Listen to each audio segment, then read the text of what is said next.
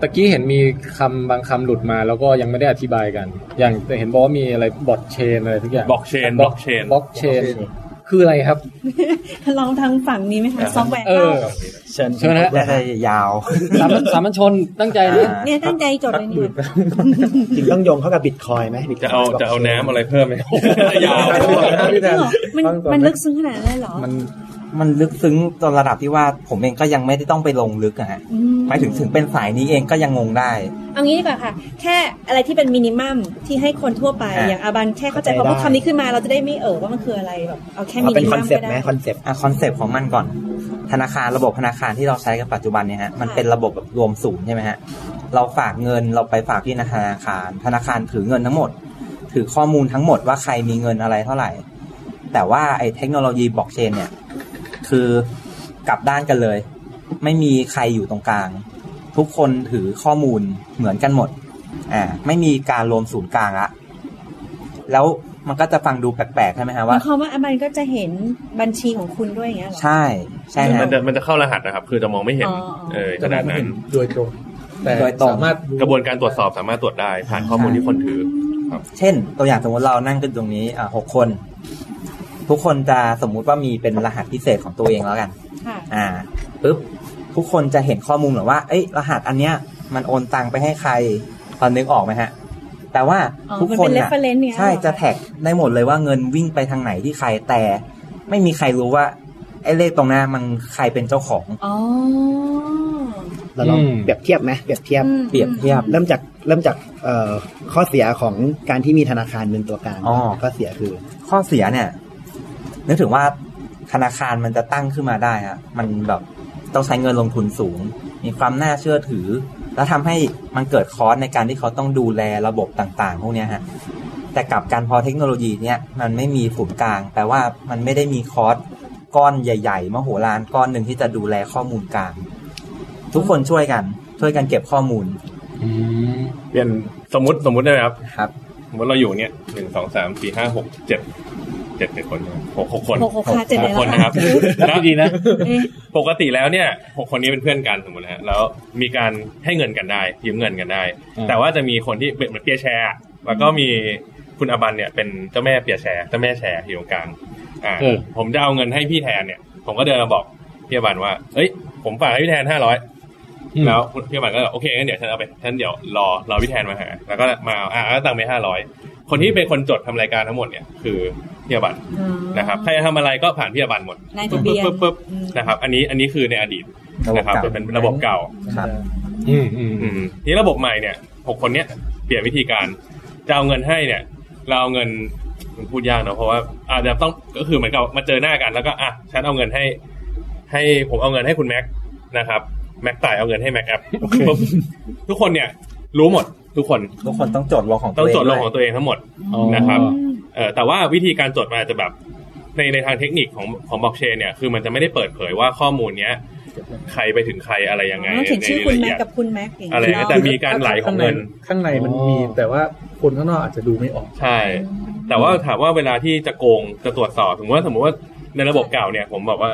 เฮ้ยเราโกงเงินดีกว่าว่ะเอาเงินเราจะเอาเงินให้พี่แทน แต่จริงๆเราไม่ให้เราเดินไปบอกเราเดินไปบอกพี่อบันว่าเฮ้ยเราเอาเงินให้ห้าร้อยนะ แล้วเสร็จปุ๊บเราก็ไปขโมยเงินจากพี่อบันออกมาอ๋อแต่ในสมุดเนี่ยจดไปแล้วว่ามีห้าร้อยดังนั้นเนี่ย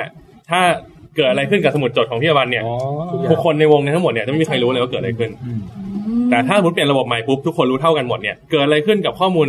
สมุดจดของคนหนึ่งเนี่ย โดยการทุจริตเนี่ยเออระบบที่เหลือจะตรวจสอบได้ทันทีว่าอันไม่เนี้ยตรงผิดกันนะของเพราะฉันอ๋อใช่ มันเป็นระบบที่ข้อมูลทุกคนจะถือเท่ากันอืมและซิงค์ข้อมูลกันให้เหมือนกันทั้งโลกเออ security สูงมาก สูงมากเจาะยากมากเพราะไม่ว่ามีการเจาะก็ต้องไปแก้หายกับไปเล่มหนึ่งแล้วแบบคนในระไม่มีใครรู้ว่าหายไปไหนใช่อ๋อใช่ครับ แต่ความจริงมันไม่ได้ใช้แค่เรื่องการเงินด้วยอ่าอันเนี้ยใช้ได้หลายอย่างคนส่วนมากถ้าได้ยินชื่ออาจจะนึกว่าเป็นเรื่องการเงิน เดี๋ยวขอขอขอคำสะกดนิดหนึ่ง blockchain นี่คือ B L O C K นะฮะครับแล้วก็ C H A I N blockchain ซึ่งทำไมเขาถึงเรียกอย่างนี้ก็ไม่รู้นะมันเป็นเหมือนเป็นบล็อกบล็อกแล้วก็เชื่อมกันมันเชื่อมกันทุกคนมันเชื่อมกันเป็นมันบล็อกบล็อกเชนเชนอ่าใช่บล็อกบล็อกเชนเชนควรก้อนโซ่โซ่อะไรมันมองเงี้ยเป็นหนึ่งบล็อกแล้วก็ทุกคนเชื่อมกันเหมือนเอาอ๋อเอาโซ่มาเชื่อมกันนะครับ chain ค่ะโอเคโอเคมันไม่ใช่ มีบล็อกหนึ่งตรงกลางแล้วทุกคนไปเชื่อมที่บล็อกตรงกลางอ๋อโอเคโอเคโอเคพอมันเป็น chain ต่อกันนะฮะประเด็นของการการเป็น chain คือกล่องอ่าสมมติบล็อกนี้บล็อกที่หนึ่งไอ้ยบล็อกที่สองดีกว่า มันจะมีรูปภาพอยู่ ว่ามันอะจะต่อมาจากบล็อกที่หนึ่งนะอ่าฮะแต่ว่าระบบเนี้ยน่ะ ถ้าสมมติไอ้กล่องที่หนึ่งโดนแก้ไขเออหน้าตามันจะเปลี่ยนไป แล้วไอ้กล่องที่สองก็จะถือว่าผิดไปแล้วอะ่ะ เพราะว่ามันเคยบอกว่ามันต่อมาจากกล่องที่หนึ่งแต่โดนแก้แล้วกลายเป็นหนึ่งจุดหนึ่งอืมแล้วใครแก้ คนที่ไม่หวังดีอ๋อออ่าประเด็นก็คือ ถ้ามันมีคนแก้ มันจะต้องแก้ตั้งแต่กล่องแรกยันกล่องโอ้สุดท้าย ซึ่งยาก consistent กันหมดใช่แก้หมดอ๋อแล้วด้วยตัวระบบที่เขาออกแบบเนะฮะ การที่จะหนึ่งกล่องมันจะเกิดขึ้นมาได้ มันจะใช้เวลาอาจจะแบบหลักสิบนาที สมมุติคุณมีคอมพิวเตอร์ที่แรงมากเลยอืมแก้ได้ทัน เดี๋ยวมันก็จะมีกล่องใหม่มาให้แก้ต่อเรื่อยๆ ไม่มีวันจบอะไรเงี้ย อ๋อมันก็เลยค่อนข้างถือว่า security สูงก็ช่วยเรื่องความโปร่งใสมาก ใช่อ่าแล้วอย่างนี้มันก็น่าจะเอามาใช้เลยสิ แล้วแบบอะไรเป็นเอ่อตัวอุปสรรคที่ทำให้ไม่สามารถใช้ระบบนี้ได้ เพราะว่ามีผู้เสียผลประโยชน์จำนวนมากครับ จะเกิดขึ้นในการเปลี่ยนแปลงครั้งนี้ อือืมมคนที่เป็นศูนย์กลางเดิมเนี่ย จะเสียอำนาจไปทันที ไม่ได้ค่าในหน้าหรืออะไรแล้ว อ่า อันนี้คือใช่ปัญหาคือด้วยเทคโนโลยีผมว่าใช้เวลาแต่ว่าไม่น่าจะนาน แต่ด้วยปัญหาเรื่องของเรื่องของธุรกิจเนี่ยอ่า business เนี่ย อันนี้เป็นตัวอุปสรรคสำคัญอืมเอ่อถามว่า benefit กับคนส่วนใหญ่ในโลกไหมก็อาจจะใช่ แต่ว่าเอ่อคนที่เคยเป็นคนที่ถืออำนาจเรื่องของเงินเนี่ยก็จะเสียอำนาจตรงนี้ไปอืมครับผม concept เดียวกันกับแบบว่าอีโคคาร์จริง ๆ เทคโนโลยีมีทำได้แล้ว แต่ว่าบริษัทน้ำมันยังพยายามบล็อกไม่ให้มันเกิดขึ้นเพราะจะเสียผลประโยชน์ประมาณนี้ป่ะอืมก็เป็นก็เป็นก็ไปได้ก็พอแต่ว่าถามว่าพวกส ถาบันการเงินต่างๆเขาพยายามเรียนรู้เพื่อจะเก่งกว่าทุกคนในโลกอยู่นะครับคือเขาเป็นคนแรก ๆที่เรียนรู้มัน แล้วก็มีเมืองไทยก็เริ่มเอามาใช้บ้างแล้วด้วยกับกับอะไรที่มันยังไม่ซับซ้อนมาก เช่นเอ่ออะไรนะ letter of guarantee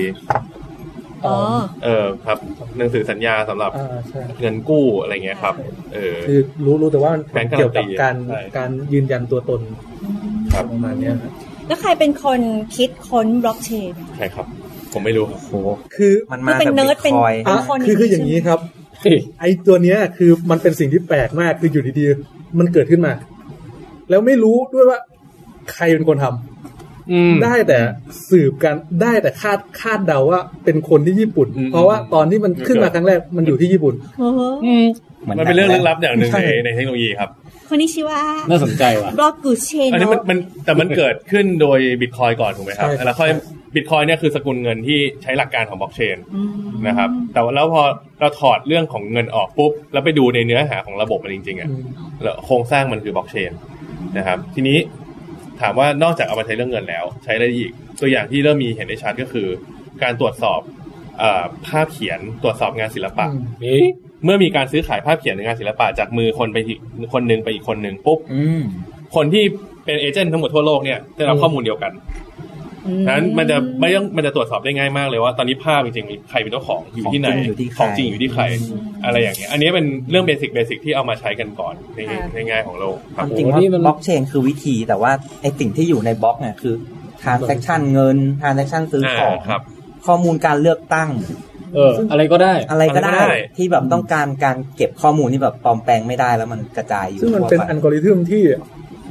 ยากมากไม่มีใครแกะได้ จนจนคิดว่าเฮ้มันจะเกิดขึ้นมาจากคนคนเดียวเหรอที่คิดอออัลกอริทึมนี้ขึ้นมา แล้วก็ไม่รู้ด้วยว่าใคร อืม อันนั้นก็น่าสนใจผมว่า ที่น่าสนใจอีกอย่างคือ ถ้าทุกอย่างมันแบบโปร่งใสตรวจสอบได้ แล้วก็เจาะไม่ได้เลยในระดับเนี้ยมันจะไปผลักดันให้พวกโลกมืดทั้งหลายอะยิ่งยิ่งแบบไปสร้างโลกของตัวเองไหมอะแบบว่าการเจรจาค้ามืดค้าอะไรทั้งหลาย มันจะยิ่งแบบ ดำลึกลงไปคือ ยังไงโลกโลกเราก็ต้องมีของพวกนี้ถูกไหมอะมันไม่ถูกกำจัดหายไปไหนหรอกใช่ป่ะอืมคือมันมันมันอาจจะเห็นว่ามีการมันมันมีการวิ่งของเงินจริงแหละ ของเนี่ย แล้วอาจจะจับได้ง่ายด้วยว่าจากคนเนี้ยไปหาคนเนี้ย สมมุติมันมีการซื้อขายสิ่งผิดกฎหมายอะไรสักอย่างหนึ่งมีการอืมโอนเงินผ่านตัวเนี้ย มันก็สามารถรู้ตัวคนได้บ้างว่า คนใช่เนี้ยใช่โอนแต่ไปหาก็คนเนี้ยก็คือพวกโจรพวกอะไรที่ค้าผิดกฎหมายทั้งหลายเขาก็จะเอาตัวเองออกจากระบบไปเลยไงอืมอาจจะไปกลับไปยุคหินเลยเพื่อจะได้ เออแบบว่าไม่ต้องเจอตรวจสอบพวกอย่างเงี้ย แต่ถ้าในคิดในอีกมุมหนึ่งคือ ถ้าทั้งโลกเป็นสกุลเงินอิเล็กทรอนิกส์แล้ว มันก็ไม่มีช้อยใช่ไหมใช่ยังไงก็ต้องใช่เออ เหมือนกับใจเราเราใช้เงินเป็นแบงค์ธนบัตรจริงๆครับ สมัยก่อนเราใช้อ่า เงินแบบโบราณอะที่เป็นพดด้วงอ่าพดด้วงพดด้วงเงินเบี้ยถ้าผมบอกว่าเอ้ยแต่ผแท็มกซี่เป็นเป็นพดด้วงเจ้าพ่อผมไม่ใช้แล้วเงินพวกนี้มันเข้าระบบเออผมไม่ใช่พดด้วงของฉันขายก็ไม่ได้ใช่ไหมไม่มีใครมันมันจะจ้ะถูกบังคับโดยระบบให้เข้าให้เข้ามาสู่ระบบของมันเองเออเออผมว่าเดี๋ยวฝั่งโลกมืดจะมีวิวัฒนาการของเขาเองอะใช่คือตอนนี้ถามว่าไอ้เรื่อง การซื้อขายตลาดมืดหรืออะไรเงี้ยครับมันไม่ได้อยู่ในตลาดมืดอีกต่อไปแล้วนะครับ ทุกวันนี้มันเป็นรูปแบบของบริษัท มันเป็นรูปแบบขององค์กรที่จดทะเบียน แต่แต่ทำกันโดยที่ไม่มีใครไปตรวจสอบมันและอนาคตเนี่ยการซื้อขายไม่ว่าจะเป็นเอาตรงนะอย่างการซื้อขายใน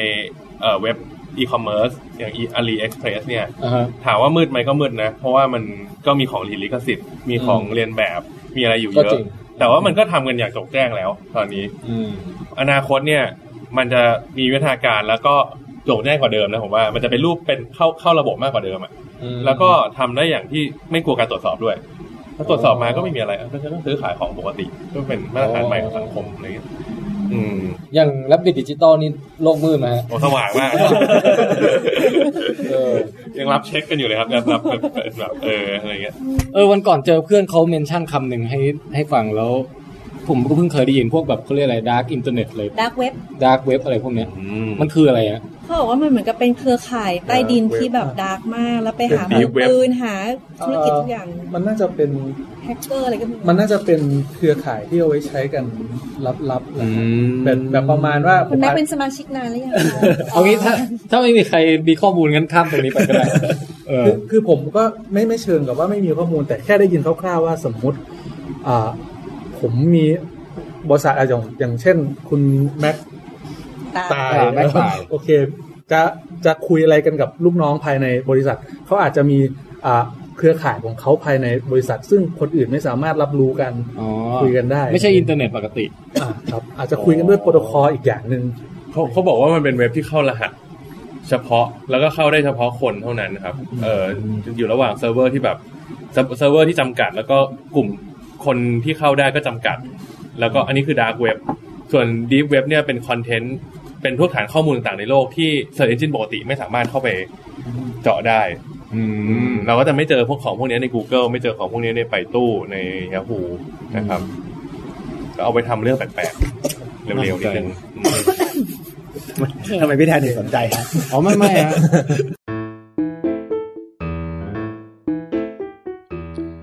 ข้อมูลเสริมนิดนึงนะครับ เขาบอกว่าประมาณ 90%ของข้อมูลบนเว็บเนี่ย จริง ๆ แล้วอยู่ใน Deep Web ฮะก็คือส่วนที่ Search ด้วย Google หรือว่า Search Engine อย่างอื่นไม่เจอนะครับ 90%แล้วบางแหล่งเนี่ยประเมินไว้สูงถึง 96%นะฮะ เวลาเขาขึ้นเป็นกราฟิกให้ดูเนี่ย ส่วนใหญ่ก็จะ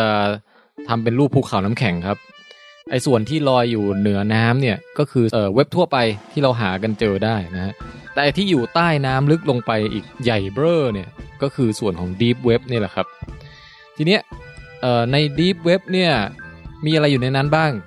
ส่วนใหญ่ก็เป็นสิ่งที่ตามสามัญสำนึกอะครับ ก็คือสิ่งที่เราไม่สามารถแบบอยู่ดีไปเสิร์ชได้ เช่นอ่าเนื้อหาที่อยู่ในอีเมลต่างๆ หรือว่าข้อมูลการเงินต่างๆ ข้อมูลของโรงพยาบาลเอ่อข้อมูล รัฐบาลข้อมูลองค์ภายในองค์กรนะฮะหรือว่าพวกงานวิจัยงานวิชาการอะไรที่เหมือนกับแบบต้องจ่ายตังก่อนถึงจะอ่านได้อะไรพวกนี้ครับ ก็อันเนี้ยคือพวกธรรมดานะฮะมันก็แง่ละเสิร์ชไม่ได้อยู่แล้วนะฮะแต่ว่ามันจะมีส่วนหนึ่งของ Deep Web เนี่ยฮะที่เป็นสับเซตอยู่ในนั้นน่ะที่เขาเรียกกันว่า Dark Web คืออยู่ลึกสุด มืดสุดนะฮะตรงเนี้ยเป็นพื้นที่ที่คนเข้ามาแบบจงใจกระทำเรื่องผิดกฎหมายกันโดยเฉพาะ นะครับ โดยการที่จะเข้าไปได้ถึงตรงนั้นได้เนี่ยต้องใช้โปรแกรมพิเศษนะฮะ ต้องเป็นเบราว์เซอร์พิเศษ ตัวหนึ่งที่เขานิยมใช้กันก็มีชื่อว่า Tor TOR นะฮะ The Onion Router อะไรประมาณนั้นนะสัญลักษณ์เป็นรูปหัวหอมนะครับ แล้วก็พวกเว็บไซต์ที่อยู่ใน Dark Web ทั้งหลายเนี่ยฮะเคยมีคนทำวิจัยไว้นะครับว่ามีการแบบซื้อขายแลกเปลี่ยนสิ่งผิดกฎหมายทั้งหลายเนี่ยคิดเป็นมูลค่าปีหนึ่งไม่ต่ำกว่าร้อยล้านเหรียญสหรัฐนะฮะ แล้วก็หน่วยเงินที่ใช้กันเนี่ยก็มักจะเป็นบิตคอยนะฮะบิตคอยซึ่งใช้เทคโนโลยีเดียวกับบล็อกเชนที่เราเพิ่งพูดกันไปเนี่ยครับ แต่ตรงนี้ผมก็ไม่เข้าใจเหมือนกันนะใครใครทราบช่วยอธิบายหน่อยก็ได้ครับ คือเขาบอกว่าพอใช้บิตคอยแล้วเนี่ยเออมันจะสืบยากว่าเฮ้ยต้นต่อใครเป็นใครมาจากไหนอะไรเงี้ยฮะคือตามจับยากว่าคนที่มาแบบซื้อขายสิ่งผิดกฎหมายในนี้คือใครบ้างเออแล้วก็เหมาะกับการฟอกเงินอะไรต่างๆมาเปลี่ยนเป็นบิตคอยอะไรเงี้ยนะฮะ แต่เห็นตอนแรกแก๊งไอทีเนี่ยบอกว่าบล็อกเชนมันเป็นเทคโนโลยีที่ทำให้รู้ได้เป๊ะๆเลยไม่ใช่เหรอว่าเงินมันเคลื่อนไปไหนบ้างอะไรเงี้ยแต่ปรากฏพอมาเป็นบิตคอยที่ใช้กันในโลกมืดแล้วปุ๊บเนี่ยกลายเป็นว่าทำให้ตามจับลำบากมาก อันนี้ผมก็ยังไม่ค่อยเก็ตเหมือนกันนะ แต่ไม่เป็นไร มาฟังสถิติกันต่อ ปี 2013 ครับ หลายปีแล้วนะฮะ FBI เคยจับเว็บไซต์มืดที่อยู่ใน dark web เนี่ยเว็บหนึ่ง ชื่อว่า Silk Road นะฮะเออเส้นทางสายไหมเนี่ยครับ เป็นเว็บที่ ค้ายานะฮะค้ายาเสพติด แล้วก็ยึดบิตคอยน์จากเว็บเนี้ยได้มูลค่า 34.5 ล้านเหรียญสหรัฐ ก็ใครสนใจว่าเป็นเงินไทยกี่บาทก็ pause แล้วก็คูณลองคูณดูเองนะฮะเออแต่เขาบอกว่าที่ยึดได้เนี่ยเป็นเพียงเสี้ยวหนึ่งเท่านั้นแล้วก็ประเมินว่าจริงๆ เนี่ยน่าจะมีการซื้อขายกันเป็นมูลค่า 1,500 ล้านเหรียญสหรัฐนะฮะแล้วก็มีการซื้อขายนับเป็นจำนวน transaction เนี่ยประมาณ 1.5 ล้านครั้ง อันนี้ไม่แน่ใจว่าต่อเลยน่าจะภายใน 2 ปีมั้งครับ ถ้าจำไม่ผิด ก็กิจกรรมผิดกฎหมายทั้งหลายที่เกิดขึ้นในพวก dark web เนี่ย ซื้อขายยาเสพติดนี่ก็จะมาน่าจะมาอันดับหนึ่งนะฮะลองมาก็อาจจะมีพวกขายข้อมูลบัตรเครดิตนะฮะมีตัวเลขผมไปเจอมาเขาบอกว่าขายทีนึงเนี่ย เป็นล้านใบเลย คิดราคาใบละประมาณ 20 ถึง 100 USD นะครับ แบงก์ปลอมนะฮะ ราคา 600 ดอลลาร์จ่ายไปได้กลับมา 2,500 ดอลลาร์เป็นแบงค์ที่การันตีว่าปลอมเนียนมากเอ่อส่อง UV ก็ดูไม่ออกนะฮะส่วนใหญ่ก็จะเป็นธุรกิจแบบพวกที่ว่ามาเนี่ยฮะแต่นอกนั้นเนี่ยอาจที่อาจจะมีบ้างประปรายก็อย่างเช่นอะเอ่อหนังโป๊แบบที่มันวิปริตสุดๆอะไรอย่างเงี้ยฮะ แล้วก็เอ่อการจ้างวานแฮกเกอร์ทั้งหลาย หรือว่าการค้าอาวุธอะไรอย่างงี้ก็น่าจะมีบ้าง จ้างมือสังหารอะไรนี่เขาก็พูดถึงกันนะฮะหรือแม้กระทั่งซื้อขายระเบิด หรือว่าเครือข่ายก่อการร้ายอะไรนี้ก็อาจจะอาจจะมีอยู่ในดาร์กเว็บนี้ด้วย แต่ว่าเป็นเป็นจำนวนน้อยนะครับ เห็นเห็นข้อมูลที่ผมไปเจอมาเขาว่าอย่างนั้นนะฮะส่วนใหญ่เนี่ยไปแนวยาเสพติดกับพวกเอ่อโกงเงินโกงอะไรอย่างนี้มากกว่านะฮะ ก็เนี่ยนะครับ ฝากเป็นข้อมูลไว้นะครับ ผมว่าน่าคิดนะฮะผมเองก็เพิ่งจะรู้จักว่ามันมีโลกนี้อยู่ด้วย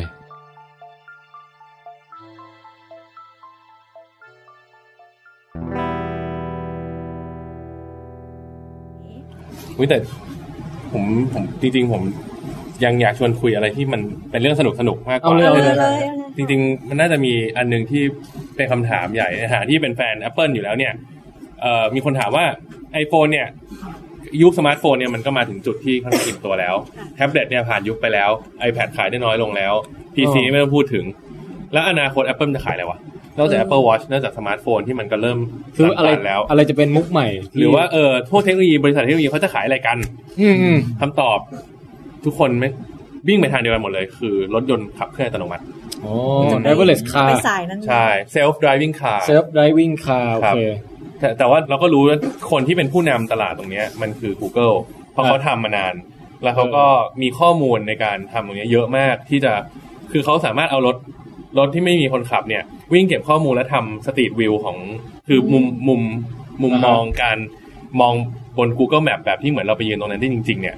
มาหลายสิบเป็นเป็นห้าหกปีแล้วอะทำมานานมากแล้ว ดังนั้นเนี่ย อันเนี้ย Google น่าจะเก่งสุดอืมฝั่งนี้ ในขณะที่ อีกฝั่งหนึ่งที่เป็นกลุ่มรถยนต์ที่ทำมาเพื่อให้คนใช้งานได้เป็นคอน sumer car คือใช้ในชีวิตประจำวันได้เนี่ยอืมก็จะเป็นเทสลาอืมที่ของคุณเฮีย Elon Musk อีกแล้วนะฮะอืมแกก็ทำระบบออโต้พ l o t แต่ระบบเนี้ยมันก็จะใช้วิธีการมองแบบเหมือนใช้กล้องรอบๆคันรถเนี่ย จับเส้นถนนอ่าแล้วก็ขับไปในระบบออโต้พ l o t แล้วก็ประมวลภาพเขาใช้ computer vision นะครับในการประมวลภาพที่เข้ามาว่าจะขับมันยังไง อืมแต่ว่าอันที่ยังไม่มีใครรู้ว่ามันจะเป็นยังไง แล้วมันจะเกิดอะไรขึ้น แต่ว่ามันจะมาแน่ๆทุกคนรู้ว่ามันมาแน่ๆคือรถยนต์ของ Apple ครับ คือในระยะเวลาอีกสามถึงห้าปีเนี่ย เราจะได้เห็นรถยนต์ยี่ห้อ Apple รถยนต์ อกมา แน่นอน ผมนึกภาพออกเลยอะมันต้องมีไอตราแอปเปิลแบบแล้วแล้ว surface ลักษณะ texture มันต้องคล้ายๆกับตัว MacBook อะตัวมันอะไรต้องแบบเนียนๆเออแล้วออกเป็นรถยนต์ผิว matteเออไม่ได้เงาเงาๆไม่ได้เงาแล้วอะไรก็เงี้ยมินิมอลหน่อยๆแล้วไม่มีปุ่มอะไรเลยมีแบบจอสัมผัสเฮ้ย Siri Siri ไปออฟฟิศดิอะไรเงี้ยอ่าก็พาไปออฟฟิศหน่อยอะไรเงี้ยไม่มีที่เปิดประตูไม่มีแบบอะไรหน้าต่างกับตัวไม่มีพวงมาลัยไม่มีตัวประตูเป็นเนื้อเดียวกันไปอะไรเงี้ย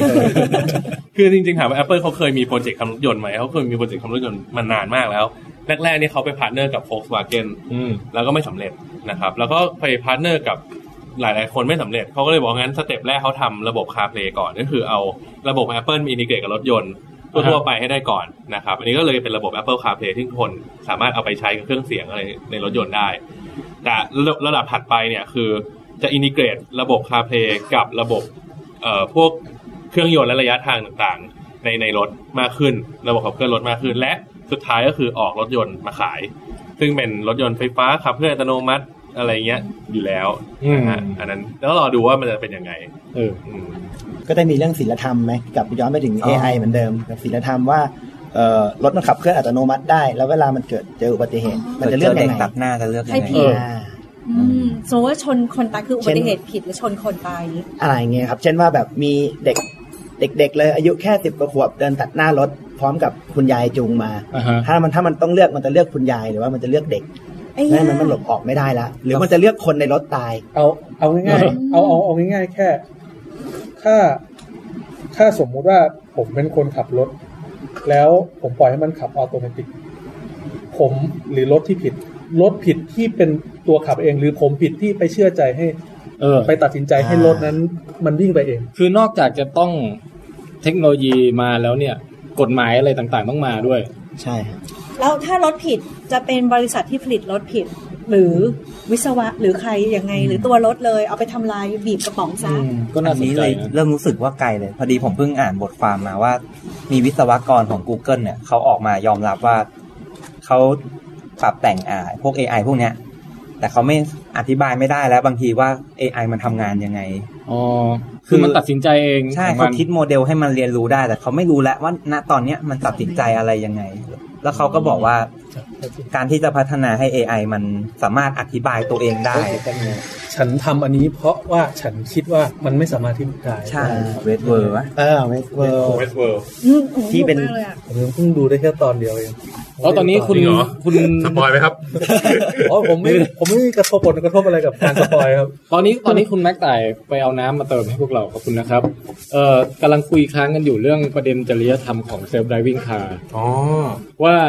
สมมุติถ้ามันไปชนใครตายขึ้นมาอย่างเงี้ยจะเป็นความผิดของใคร ถูกต้องอันนี้เป็นประเด็นที่ยังถกเถียงกันอยู่เป็นสำคัญที่สุดเลยครับฮะแต่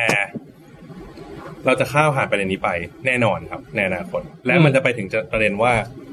อนาคตอะคนที่ไม่ยอมใช้เซลฟ์ d ด i วิ่งคาร์คือคนไม่มีจริยธรรมอืมคือเพราะ human error สูงกว่าอือฮึ machine error ถ้าอันนี้คนไหนผมเห็นขับด้วยรถเอง คนไหนขับรถเองเนี่ยแปลว่าคุณเนี่ยไม่มีจริยธรรมเทียบได้กับเมาแล้วขับอะไรเงี้ยใช่ แต่ถ้ามันเป็นอย่าง Fast and Furious มีคนมา hack ระบบรถเราอันนั้นก็ต้องเป็นความผิดของคุณ Charlize Theron นะยังไม่ได้ดูเอาละไม่มันไม่ถือว่า spoil ครับ มันเป็นอ๋อโอเคมันเป็นมันไม่มี spoil อะมันเป็นแค่มุกหนึ่งอ๋อเฉยๆ โอเคเฉยๆ โอเคขอแต่แต่แต่แต่โอเค ถ้าให้เลือกระหว่างคนธรรมดาขับโดยใช้สมองคนกับใช้สมอง AI ขับ เอ่อ AI อาจจะปลอดภัยกว่า โดยสถิติ ถ้ามันถ้ามันเก่งพอแล้วนะครับ เป็นที่ยอมรับได้แล้วอะแต่ผมว่ามันต้องมีกฎหมายร่วมแน่เลย อืม เพื่อที่จะใช้การตัดสินใจแบบเนี้ยร่วมกันทุกยี่ห้อ แต่ทีเนี้ยในในการใช่ในการตัดสินใจอัลกอริทึมในการตัดสินใจของตัว AI อะ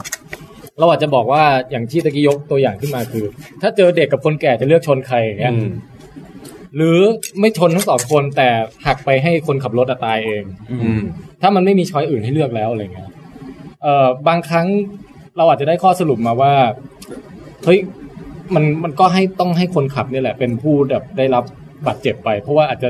โอกาสรอดสูงสุดมันอยู่ในตัวถังของรถหรืออะไรอย่างเงี้ยนึกออกปะแต่ทีเนี้ยถามว่าแล้วรถประเภทเนี้ยใครจะอยากซื้ออืมที่ว่าขับไปแล้วเกิดมีวัววิ่งผ่านมาแล้วผมมันผลักมันมันหักให้กูตายแล้วเซฟวัวอะไรอย่างเงี้ยอนาคตอาจจะมีโฆษณาแบบรถยี่ห้อเรามีจริยธรรมไม่ใช่อีกยี่ห้อรถเรา ผู้ขับรอดชัวร์ๆอะไรเงี้ยเออ เหมือนที่เดี๋ยวนี้ค่ายพวกมือถือชอบโชว์ว่า อนุรักษ์โลกนะ อ๋อก็จะเป็นแบ่งผู้บริโภคออกเป็นสองกลุ่ม กลุ่มที่จริยธรรมสูงมาก คือ save คนแก่กับกลุ่มอืมที่แบบว่ากู save ตัวเองอะไรเงี้ย ก็แล้วแต่จะเลือกยี่ห้อไหนอะไรเงี้ย รู้เลยว่าจะยี่ห้อไหนดีกว่าตรงคือ แต่มันจะเหยียบไปอีกอีกอีกเรื่องหนึ่งครับแบบว่าก็มีคำถามที่เกิดขึ้นวิธีคิดก็ต้องคิดให้มันเป็นภาพใหญ่กว่านั้นอืมคือตอนนี้เราพยายาม เราพยายามโฟกัสว่ารถคันนี้ฉลาด รถคันที่เหลือเป็นรถปกติ เออว่ะแต่ว่าในอนาคตพอรถทุกคันมันฉลาดหมดแล้วเนี่ย มันต้องเชื่อมต่อกัน เออ แล้วมันต้องเชื่อมต่อข้อมูลจราจร มันต้องเชื่อมเชื่อมต่อกับข้อมูลของคนเดินถนนเพราะกล้องวงจรปิดต่างๆ เพื่อดูได้ว่า มันกำลังจะเกิดอุบัติเหตุตรงไหน ตรงไหนมีความเสี่ยงการเกิดอุบัติเหตุได้ และการป้องกันอุบัติเหตุพวกนี้ล่วงหน้า มันควรจะมีกระบวนการที่ดีกว่าปัจจุบัน อืมนั่นเองครับผม เหมือนกับสมมติสองคันวิ่งเข้าหากันคุยกันแล้ว เฮ้ยคันนู้นเลี้ยวซ้ายนะเดี๋ยวนี้หักอีกอ่าอะไรอย่างนั้นเออหลบกันเองหรือถ้ามันมันจะไม่หักทั้งคู่ มันรู้ว่ามันจะไม่หักทั้งคู่มันจะต้องหยุดอ่าเออมันจะต้องไม่ชนกันอะไรอย่างเงี้ยคใช่รับนี่เนี่ยเป็นอันหนึ่งของไอ้ conversation system เออของระหว่างเออ device กับ device ๆนี่ดูก็น่าจะเป็นโลกที่ปลอดภัยขึ้นเยอะนะ ถ้ามัน แล้วใครไปถึงๆจุก็ดนั้นจริงใครๆก็ขับรถเหมือนใครๆก็นั่งรถได้ไม่ต้องแบบมีจำกัดเรื่องต้องมีใบขับขี่ หรือเรื่องอายุหรือว่ามีแบบว่าการพิการหรืออะไรต่างๆไงก็กระโดดขึ้นรถไปรถจัดการให้หมดเลยที่แน่ๆรถสาธารณะครับจะเริ่มใช้พวกเนี้ยก่อนก่อนรถส่วนตัวแน่นอนอืมอืมแล้วก็แท็กซี่ที่สิงคโปร์เริ่มมีทดลองแล้วใช่ไหมครับแล้วก็ที่ลอนดอนที่อังกฤษก็เริ่มมีแล้ว อืมทดลองในพื้นที่จำกัดอืม airport ไปอีกที่หนึ่งอะไรทุกอย่างเนี้ยประมาณเนี้ยครับน่าสนใจรถเมล์เนี่ยแน่นอน ต้องมี self-driving car แน่นอน เพราะเราไม่ไม่ต้องไปนั่งจ้างคนขับอะไรอะเอหรืออว่าเพราะเพราะเราไม่เชื่อใจคนเขาสายแปดให้เลือกระหว่างสายแปดกับเออรถ self-driving car อะไร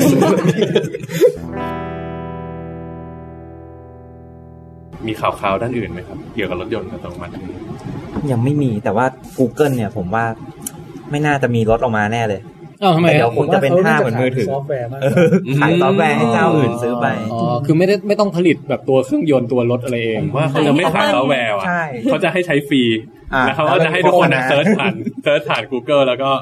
เออใช้ Google Map ใช้ product ของ Google ขายโฆษณาเพราะว่าพี่แทนสังเกตเปล่าว่า Google เขาไม่ได้ขายของอะเออเขาจริเน้งนขายบริการขาย serviceแล้วก็เก็บโฆษณา มีแค่ไอ้พิกเซลอะไอ้มือถือที่มันคนคนใช่ก็ซื้อเยอะหน่อย นอกนั้นก็คือเป็นเขาไม่ได้เป็นเขายี่แค่ห้อจริง Google ๆเขาไม่ได้ทำไว้ขายด้วยซ้ำเขาทำเป็นตัวอย่างมาเพื่อเป็นต้นแบบของ Android ในปีนั้นว่าคุณควรจะเดินในทางเนี้ยเป็นแบบอ่า Android ตัวอย่างสำหรับผู้พัฒนาหัวเว่ยอะไรจะเอาไปเป็นแบบทำให้ดีก็ทำให้ดีเท่านี้นะเว้ยหรือทำเอออะไรอย่างเงี้ยแล้วอันนี้ Google ได้รายได้ยังไงอะคะก็คือเหมือนถึงว่ามีคนการโฆษณาค่าโฆษณาหลักๆ Google เป็นบริษัทใช่ Google และ Facebook ครับ เป็นบริษัทโฆษณาที่ใหญ่สุดในโลก สองบริษัทอืมครับ เพราะเงินกว่า 80%รายได้มาจากโฆษณาทำไมพอเราเข้า Google แล้วไม่เห็นโฆษณาเลยเห็นสิครับเห็นสิครับคือตรงไหนอ่าหาอะไรดีครับอะพี่บันจะหาอะไรที่แบแค่บรรทัดแรกที่เอาภาษาภาษาไทยก็ได้นะครับอ๋อที่บอกว่าสปอนเซอร์หรือ ad อ๋อโอ เคเข้าใจแล้วใช่ไหมอ่าอ๋อเราเรา searchแค่ว่าบัตรเครดิตก็ได้ตามเว็บอื่นก็ด้วย พวกคำที่เป็นคำทั่วๆไปเนี่ยจะจะโดนบ่อยมากบัตรเครดิตเครื่องเครกรองน้ำอะไรเงี้ยผมว่าขึ้นชัวร์หมายความว่าอะปุ๊บสมมติว่ากดบัตรเครดิตอ่าเนี่ยคำว่า ad เนี่ยครับ Go ที่ Bear เขียนอยู่ข้างบนเนี่ยฮะ Go Bear City Bank SCB แสดง Prime ว่าพวกนี้คือจ่ายเงินให้ Google ให้ขึ้น ad เป็นตัวแรกๆครับเลยใช่จ่ายแพงไหมอะ วิธีการจ่ายเนี่ยก็จะอันนี้เผื่อมีท่านไหนที่เก่งกว่าผมนะอธิบายได้ คือมันไม่เหมือนสมัยก่อนที่เราไปซื้อโฆษณา magazine ใช่ไหมฮะค่ะเราจะจ่ายแบบอะงั้นสองหมื่นแล้วได้หนึ่งหน้าถ้าสี่หมื่นแล้วได้สองหน้าเต็มเต็มสองหน้าเลย ของ Google ไม่ใช่ ของ Google มันเรียลไทม์คือสมมติเราบอกว่าถ้างั้นอะผมจะลงโฆษณาคำคำนี้นะคำว่าบัตรเครดิตแต่ผมผมมีตังค์อยู่ เอ่อหมื่นบาท ผมบอกผมต้องการลูกค้าพันคนงั้นผมก็ให้ Google ไป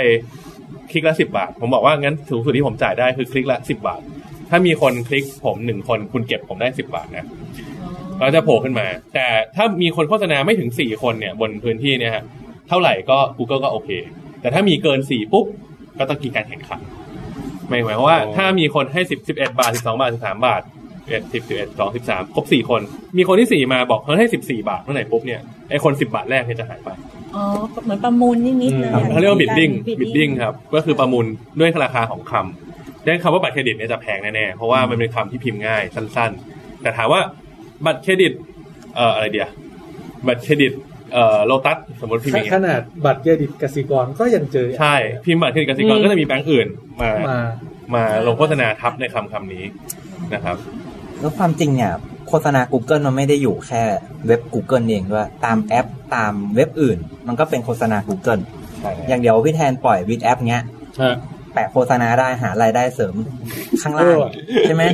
เหรอนั่นก็คือโฆษณาของ Google นะ คนทำแอปแค่บอก Google ว่าขอลงโฆษณานะ แล้วเดี๋ยว Google มันจะส่งโฆษณาที่เหมาะสมกับผู้ใช้เครื่องนั้นมาให้เลยอืมอุ้ยอามีทำซิน่าสนใจจังอะผมมีเว็บอันนี้เป็นตัวอย่างนะครับ อย่างอันเนี้ยอันนี้เดี๋ยวคุ้นอยากเป็นคุณๆนะครับค่ะค่ะแม็กอัไคนเนี้ยมองไปเรื่อยๆปุ๊บเนี่ยเลื่อนลงไปเรื่อยอะมี banner ตรงนี้ขึ้นมาอ๋อแล้วจะมีมุมเนี้ยเห็นมันจะเขียนว่าโฆษณาโดย Google เข้าใจแล้อ่าวโอ้ยอย่างนี้เยอะเลยนะตามเยอะเลยครับทุกที่เลยค่ะคือหมายว่าเราเจ้าของเว็บเนี่ยเขาก็เปิดพื้นที่เอาไว้เป็นช่อง แล้วบอกว่างั้น Google เธอจะโฆษณาอะไรเธอก็มาโฆษณานะ แล้วมีคนคลิกเธอก็แบ่งตังค์ให้ฉันด้วย อ๋อ ก็คือ pay per click ไปใช่แล้ว ถ้าคลิกก็ได้ผมเข้าเห็นโฆษณานี้ ค่ะ พี่แทนเข้าอาจจะเห็นอีกโฆษณาหนึ่งอืมอืมเออพี่อบันเข้าอาจจะเห็นอีกโฆษณาหนึ่งก็ได้นะครับมันแล้วแต่ไม่พฤเหติกรรมนนเรา เช่น มันมีช่วงหนึ่งที่ผม มันมี Kickstarter หนึ่งเป็น เป็นเหมือนแก้วที่เราเติมเราไปมันจะบอกว่า อ่า มีกี่แคลอรี่ อื ผมเข้าไปดู Kick- อ่า โปรเจกต์ใน Kickstarter แล้วผมออกมายัยังไม่ซื้อสนใจไม่ได้ซื้อ ไม่ได้อะไรเลย แล้วทุกวันที่ผมเข้ามันก็จะเจอไอ้ไอ้กระบอกน้ำนี่แหละอยู่จริทุงกแอปจริงจริงอาบานไปดูเครื่องสำอางมาหลังจากนั้นมันโผล่มามากสุดท้ายกดซื้อมันเลยไม่ได้จบจริงอันเนี้ยจบไปเขาเป็นเทคนิคหนึ่งเขาเรียกว่า retargeting ครับอ๋อคือ retarget คือค่ะเรา target หนึ่งครั้งสมมติเราโฆษณาแบบเนี้ยเราจะเรียกว่า target ค่ะผมเลือกกลุ่มเป้าหมายว่า เป็นชายร่างใหญ่อ่าฮะเอ่ออายุประมาณ 30 ปลายๆนะครับชอบเรื่องวิทยาศาสตร์เออนะอ่าเออถ้าถ้า target แบบนี้แล้วเป็นสินค้าเกี่ยวกับ เอ่อเครื่องตรวจเอ่อความสะอาดของอากาศเนี้ยอะถ้าพี่แทนพี่แทนเซิร์ชอะไรเข้าเว็บสักอย่างหนึ่งแล้วมันโผล่มาค่ะก็เลยอ๋อเพราะมัน target พี่แทนอืมใช่ไหมอืมอันเนี้ยมันจะเดาว่าคนคนเนี้ยเป็นแบบนี้นะแล้วมันจะโผล่ขึ้นมาค่ะพี่แทนก็อะกดเข้าไปดูแล้วไปดูโหเอ้ยเครื่องนี้มันเจ๋งมากเลยว่ะมันตรวจได้เลยว่าเอาเอาอากาศสะอาดหรือไม่ไม่สะอาดยังไงเปิ๊บเปิ๊บในบ้านของเรา alert ในสมาร์ทโฟนได้ อืมแต่มันแพงว่ะยังไม่ซื้อแล้วกันแพงไปนิดนึงเดี๋ยวขอไปปรึกษาพี่อบันก่อนอะปิดเออปิดทิ้งใหม่ไม่ต้องหรอก ไปทำนู่นทำนี่ไปทำอะไรต่างๆพอกลับมาเข้าเว็บอื่นเข้าเว็บนู่นเว็บนี่เนี่ยพื้นที่โฆษณาที่เปิดให้ทำอะไรแบบเนี้ยเขาเรียกว่าเขาเรียกว่า retarget เนี่ยอืมมันก็จะโผล่โฆษณาที่พี่เข้าเพิ่งเข้าเว็บนั้นอะอ๋อแต่ไม่ได้ซื้ออ่าเกือบเกือบซื้อเนี่ยอืมโผล่มาเรื่อยจงซื้อซะๆจงซื้อซะแม้กระทั่ง Facebook เองก็ตามแม้กระทั่งที่อื่นเออนู่นนี่นั่นเองก็ตามมันจะโผล่มาแบบจริงแบบๆที่ไม่เอาแน่เหรอไม่เอาเอแน่อเหรอไม่อะไรอย่างเงี้ยแน่ใจเหรอยิ่งร้ายกว่านั้น สินค้าผู้หญิงเนี่ยค่ะที่มีลิปสติกเนี่ยสิบสิบห้าสียี่สิบสีค่ะรองเท้าเนี่ยมีไซส์แบบมหาศาลสามสิบคู่เออสามสิบสามสิบแบบแบบละสิบไซส์เนี่ย คุณไม่ว่าคุณจะเลือกสีนี้ไซส์นี้เป็นลึกแค่ไหนเนี่ยเวลา retarget คุณคลิกแค่หนึ่งครั้งอะมันพาไปที่ไซส์นั้นสีนั้นพร้อมให้กดซื้อได้ทันที ใช่ แบบเป็นเทคนิคที่แบบถูกต้องอืมสุดยอด ใช่เลยครับ ผมใช้บ่อย ใช่เลยใช้บ่อยใช่ไหมฮะๆ target ในทำให้ลูก Facebook ค้าอะฮะมีความต่างจาก Google อันหนึ่งด้วยผมเคยอืมจิ้มเข้าไปดู มันเลือกได้ด้วยว่า ขอโฆษณาให้กับคนที่เพิ่งไปเที่ยวกลับมา อืมมันเก็บข้อมูลจำพวกเราเช็คอินอะไรเงี้ยฮะความจริงเนี่ยใครลองเล่นก็เข้าเว็บ Facebook ไปลองจิ้มโฆษณาได้เลย หัวข้อก็จะลงโฆษณาหมายความว่าไงสมมติอาบันไปเที่ยวญี่ปุ่นมา แล้วคือสมมติอาอาบับันนลูกไปเช็คอินเที่ยวญี่ปุ่น เช็คอินให้เห็นว่าไปโตเกียวนะ ใช่แล้วผมก็ไปลงโฆษณาได้ว่า ขอโฆษณากับคนที่ไปเที่ยวญี่ปุ่นมาในสองอาทิตย์นี้อืมใช่อ๋อมันก็อาจจะไปโผล่ที่หน้าเฟซแล้วมันมีที่ประโยชน์อะไรกับการที่ไป target คนที่เพิ่งไปเที่ยวอะ มันหมดตูดแล้วเปล่าอะไม่ไม่ก็เขาก็อาจอาจจะเป็นเงื่อนเงื่อนไขเป็นเงื่อนไขอันหนึงเฉยๆมันมันอาจจะตัไม่วอย่างเอาเป็นตัวอย่างอะอาจจะไม่ใช่แบบไปเที่ยวแล้วอืมไอโชว์หลังไปเที่ยว อาจจะเป็น เงินกู้อะไรก็ได้ใช่ใช่ใช่ใช่ถ้าเกิดคนที่ไปเที่ยวยุโรปแบบว่าประมาณสองอาทิตย์อัพอะไรเงี้ยก็จะแบบอืมให้กู้เงินสดอะไรอย่างงี้ดอกเบี้ยต่ำหรือความจริงลองลองเล่นนะครับเกิดเห็นเพื่อนเล่น Facebook ในคอมอยู่เนี้ยลองไปแอบยืนมองว่าโฆษณาข้างๆของคนนั้นขึ้นอะไรเราก็จะรู้พฤติกรรมเราจะไม่รู้ครับเออน่าสนใจกลุ่มลับอะไรอย่างงี้เออจริงๆถ้าถ้าเอาตรงๆเลยคือ ค่ายของฝั่ง Google เนี่ยเขาจะไม่เขาจะไม่ค่อยรู้จัก ตัวตนของเรามาก เขาจะรู้ความสนใจ เขาจะรู้พฤติกรรมจาก search search อะไร ดู YouTube ดูอะไร เอ่อ search map ไปที่ไหนบ้างนะ บ้านอยู่ไหน ไปไหน เดินทางจากไหนไปไหนบ่อยๆ ออฟฟิศอยู่ไหน อะไรเงี้ยเขาจะรู้ค่ะอืมนะครับ ข้อมูลบางส่วนเนี้ย Facebook ก็รู้เหมือนกัน แต่ Facebook จะรู้ข้อมูลอีกด้านหนึ่งของเราคือ ใคร ชื่ออะไร อายุเท่าไหร่ อีเมลอะไรนะครับโปรอันนี้ไฟก็ล์ต่างๆ ใช่ โปรไฟล์ต่างๆ เป็นคนจบเรียนที่ไหน จบที่ไหนมา เป็นเพื่อนกับใครบ้าง อะไรอย่างเงี้ย อันเนี้ยจะวงสังคมเป็นอะไรกดไลค์เพจอะไรบ้างนะครับอืมเออ AVR อะไรก็แล้วแต่นะครับซึ่งน่าแต่แต่ละคนจะถือข้อมูลคนละชุดกันนะครับ ในขณะที่พวก Apple ก็จะมีแบบ ซื้อเพลงอะไร ฟังเพลงอะไรอืมเออเอ่อ ชอบโหลดแอปอะไรอะไรอย่างเงี้ยฮะอันนก็จะเป็นอีกอีกชุดหนึ่งนะครับเดี๋ยวนี้สังเกตว่าพอจะไปสมัครเว็บอะไรใหม่ๆเขาชอบบอกว่าสมัครวิด Facebook ไหมอะไรเงี้ยคือกดมันก็จะเร็วขึ้นตรงนั้นก็คือเขาจะได้โยงข้อมูลไปเลยใช่ไหมคะ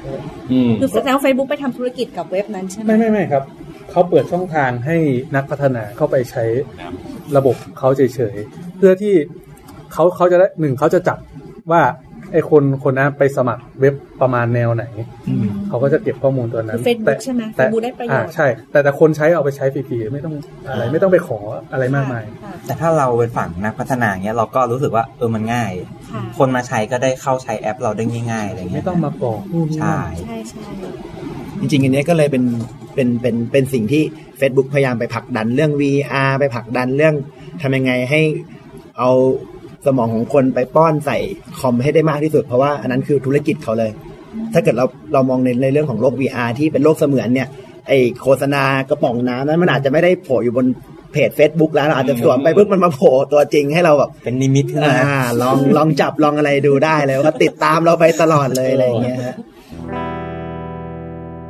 เนี่ยผมจะเสนอคุยประเด็นเรื่องนี้แหละ เรื่องข้อเสียของของโลกที่มันถูก run ถูกแบบปกครองโดย Google กับ Facebook อะไรพวกเนี้ยหรือ YouTube หรืออะไรทั้งหลายเนี่ยนะโอเค อันดับแรกเราต้องบอกก่อนว่า ทุกคนที่นั่งอยู่ในที่เนี้ยเออเป็นเป็นผู้ชื่นชอบเทคโนโลยีแน่นอน โดยเฉพาะพวกโซเชียลมีเดียเนี่ยผมรู้สึกว่าเออเราไม่สามารถมีวันนี้ได้แม้กระทั่งรายการ WiTcast ก็ไม่สามารถมีวันนี้ได้ถ้าไม่ถ้าไม่มีเทคโนโลยีเหล่านี้ค่ะใช่ไหมใช่ค่ะเพราะฉะนั้นเราเราเชียร์อยู่แล้วแน่นอนอะไรมันจะมาแบบในอนาคตอะไรอย่างเงี้ยนะ แต่ว่าในขณะเดียวกันมันก็มีเรื่องที่น่าเป็นห่วงอยู่เช่นกัน อย่างตะกี้เรา mention keyword คำว่า attention economy คือเม็ดเงินมันอยู่ที่การว่าใครจะดึงดูดความสนใจของของตัว user ได้มากกว่ากัน อย่างเช่นว่า Facebook ก็อยากจะให้คนเนี่ยไม่สามารถละสายตาออกจาก feed ได้แบบต้องเลื่อนไปเรื่อยๆอะไรเงี้ย หรือ YouTube ก็อยากจะให้คนแบบดูคลิปต่อคลิปต่อคลิป เพื่อมันจะได้เห็นโฆษณามากขึ้น ทุกเจ้าก็ต้องแข่งขันกันในแง่เนี้ยอย่างตอนแรกไอ้ YouTube มันใส่ autoplay มาใช่ไหม ให้วิดีโอถัดไปเล่นเอง ต่อมา Facebook ก็ต้องใส่บ้างว่าเลื่อนมาเจอ feed ที่เป็นวิดีโอปุ๊บ play เองเลยอืมไม่ต้องกดปุ่ม play อะไรเงี้ยแล้วก็มันเหมือนกับมันค่อยๆ เข้ามาตัดสินใจแทนเราว่าเราอยากจะเสพอะไรเนี่ย มากขึ้นเรื่อยๆ ให้มันเกิดแบบอัตโนมัติมากขึ้นเรื่อยๆนะฮะซึ่งบางทีเนี่ยมันมันก็เพลินนะ แต่เราไม่สามารถเลือกทำอะไรที่มันลึกซึ้งได้ไงคือเหมือนกับแบบทุกอย่างผ่านไปเร็วภายในแบบสามวินาทีอะไรเงี้ยค่ะ เราเปรียบเทียบเหมือนกับแบบมีคนเอาเครื่องตีไข่หรืออย่างมาปั่นสมองเราอะคือแบบเดี๋ยวเดี๋ยวๆก็กำลังบ่นโมโหเรื่องไอ้หานี่แม่งเร็วจริงเว้ยอ่านกระทู้นี่แล้วแบบมึงทำอย่างนี้ได้ไงเนี่ย เสร็จแล้วพออะสามวินาทีผ่านไปเฮ้ยเออกินมะนาวโซดาแล้วแบบแก้มะเร็งได้ อีกสามวินาทีเฮ้ยเห็นเพื่อนใส่ชุดว่ายน้ำโอ้โหเดี๋ยวนี้แมันลดความอ้วนได้ขนาดนี้เหรอกดไลค์เนี่ยกดไลค์อีกสามวินาทีต่อมาเฮ้ยเออวิธีทำผัดกะเพราแบบสูตรอะไรก็ว่าไปอืมคือมันเหมือนกับแบบสมองมันจริงปุ๊บปั๊บปุ๊บปั๊บปุ๊บปั๊บแล้วก็จริงจริงผ่านไปสองชั่วโมงมันไม่เกิดอะไรขึ้นเลยอะ เราเราเป็นอย่างเงี้ยตอนเช้าตื่นมาปกติเราจีบมือถือมาแล้วอ่านข่าวก่อนแล้วแบบรู้ตัวอีกทีนึงแบบสองชั่วโมงผ่านไป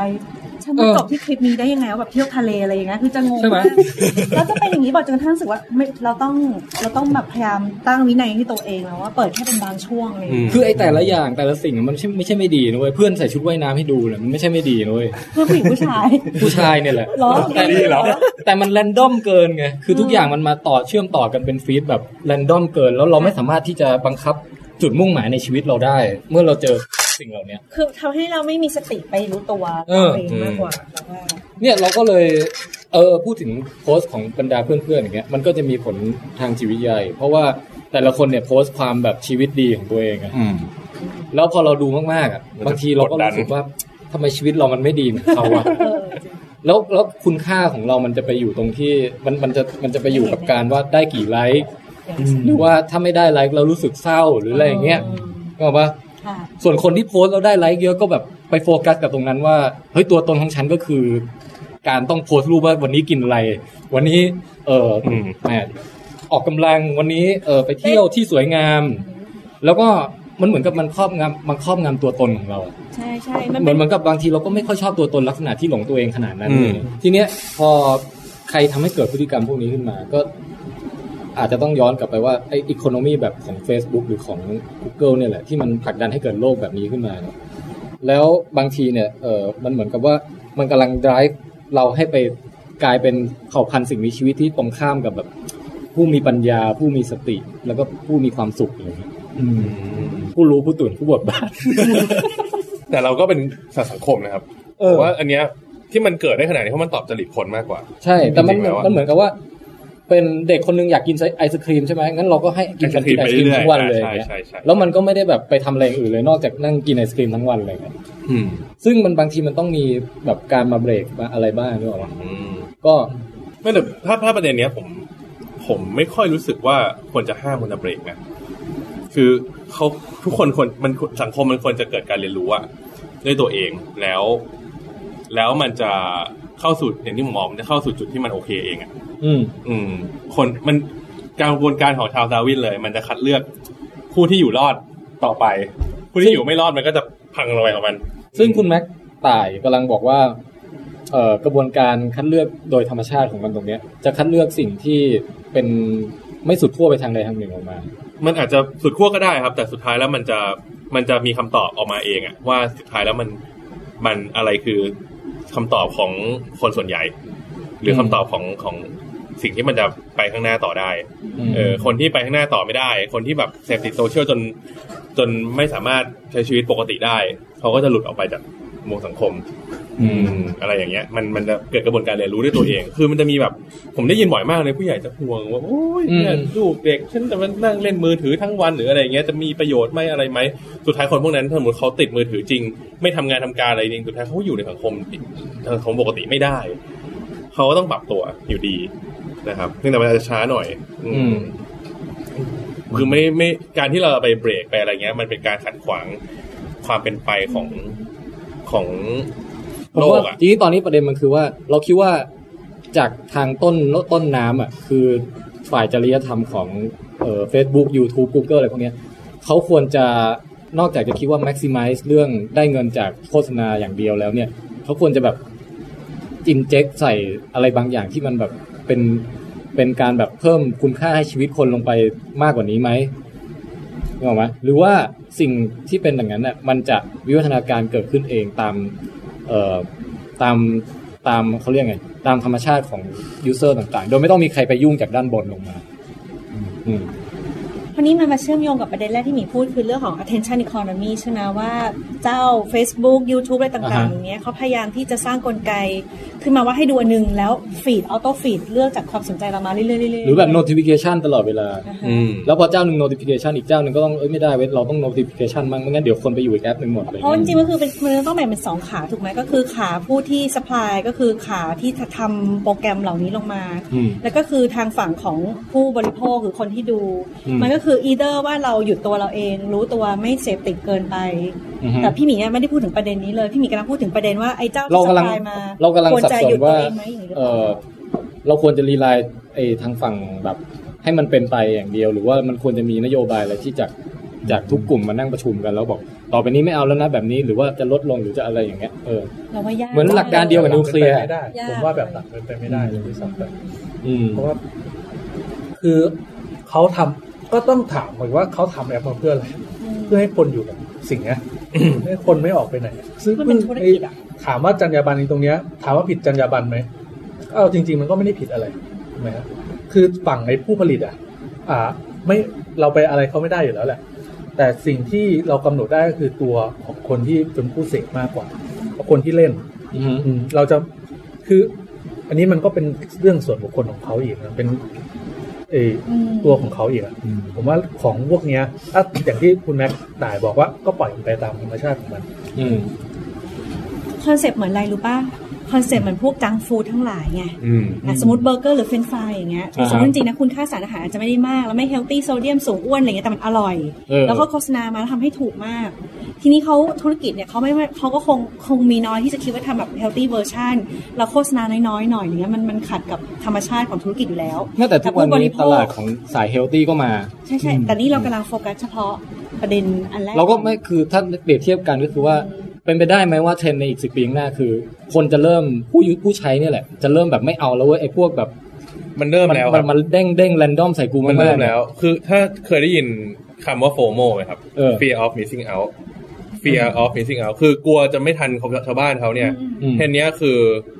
สี่ปีที่แล้ว FOMO วัยรุ่นกลัวแบบเฮ้ยเดี๋ยวคนอื่นรู้ฉันไม่รู้ เดี๋ยวคนอื่นพูดถึงแล้วฉันไม่รู้เรื่องอืมอันเนี้ยคือของเดิมสองปีที่แล้วมีเทรนด์ใหม่ ชื่อโจโมเอ๊ะ Joy of missing out อ๋อคือไม่จำเป็นต้องรู้ทุกเรื่องในโลรู้กรู้อะช่างแม่ง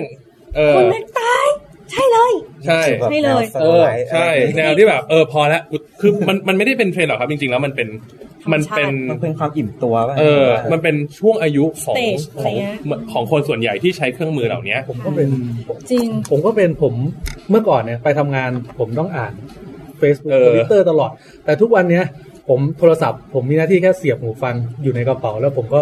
นั่งเหม่อลอยหรืออะไรของผมไปตามเออทางมา ซึ่งผมผมรู้สึกว่าพอเปิดไปปุ๊บ มันก็ไม่ได้มีอะไรน่าสนใจ ไม่เราไม่จำเป็นต้องรู้ก็ได้ว่า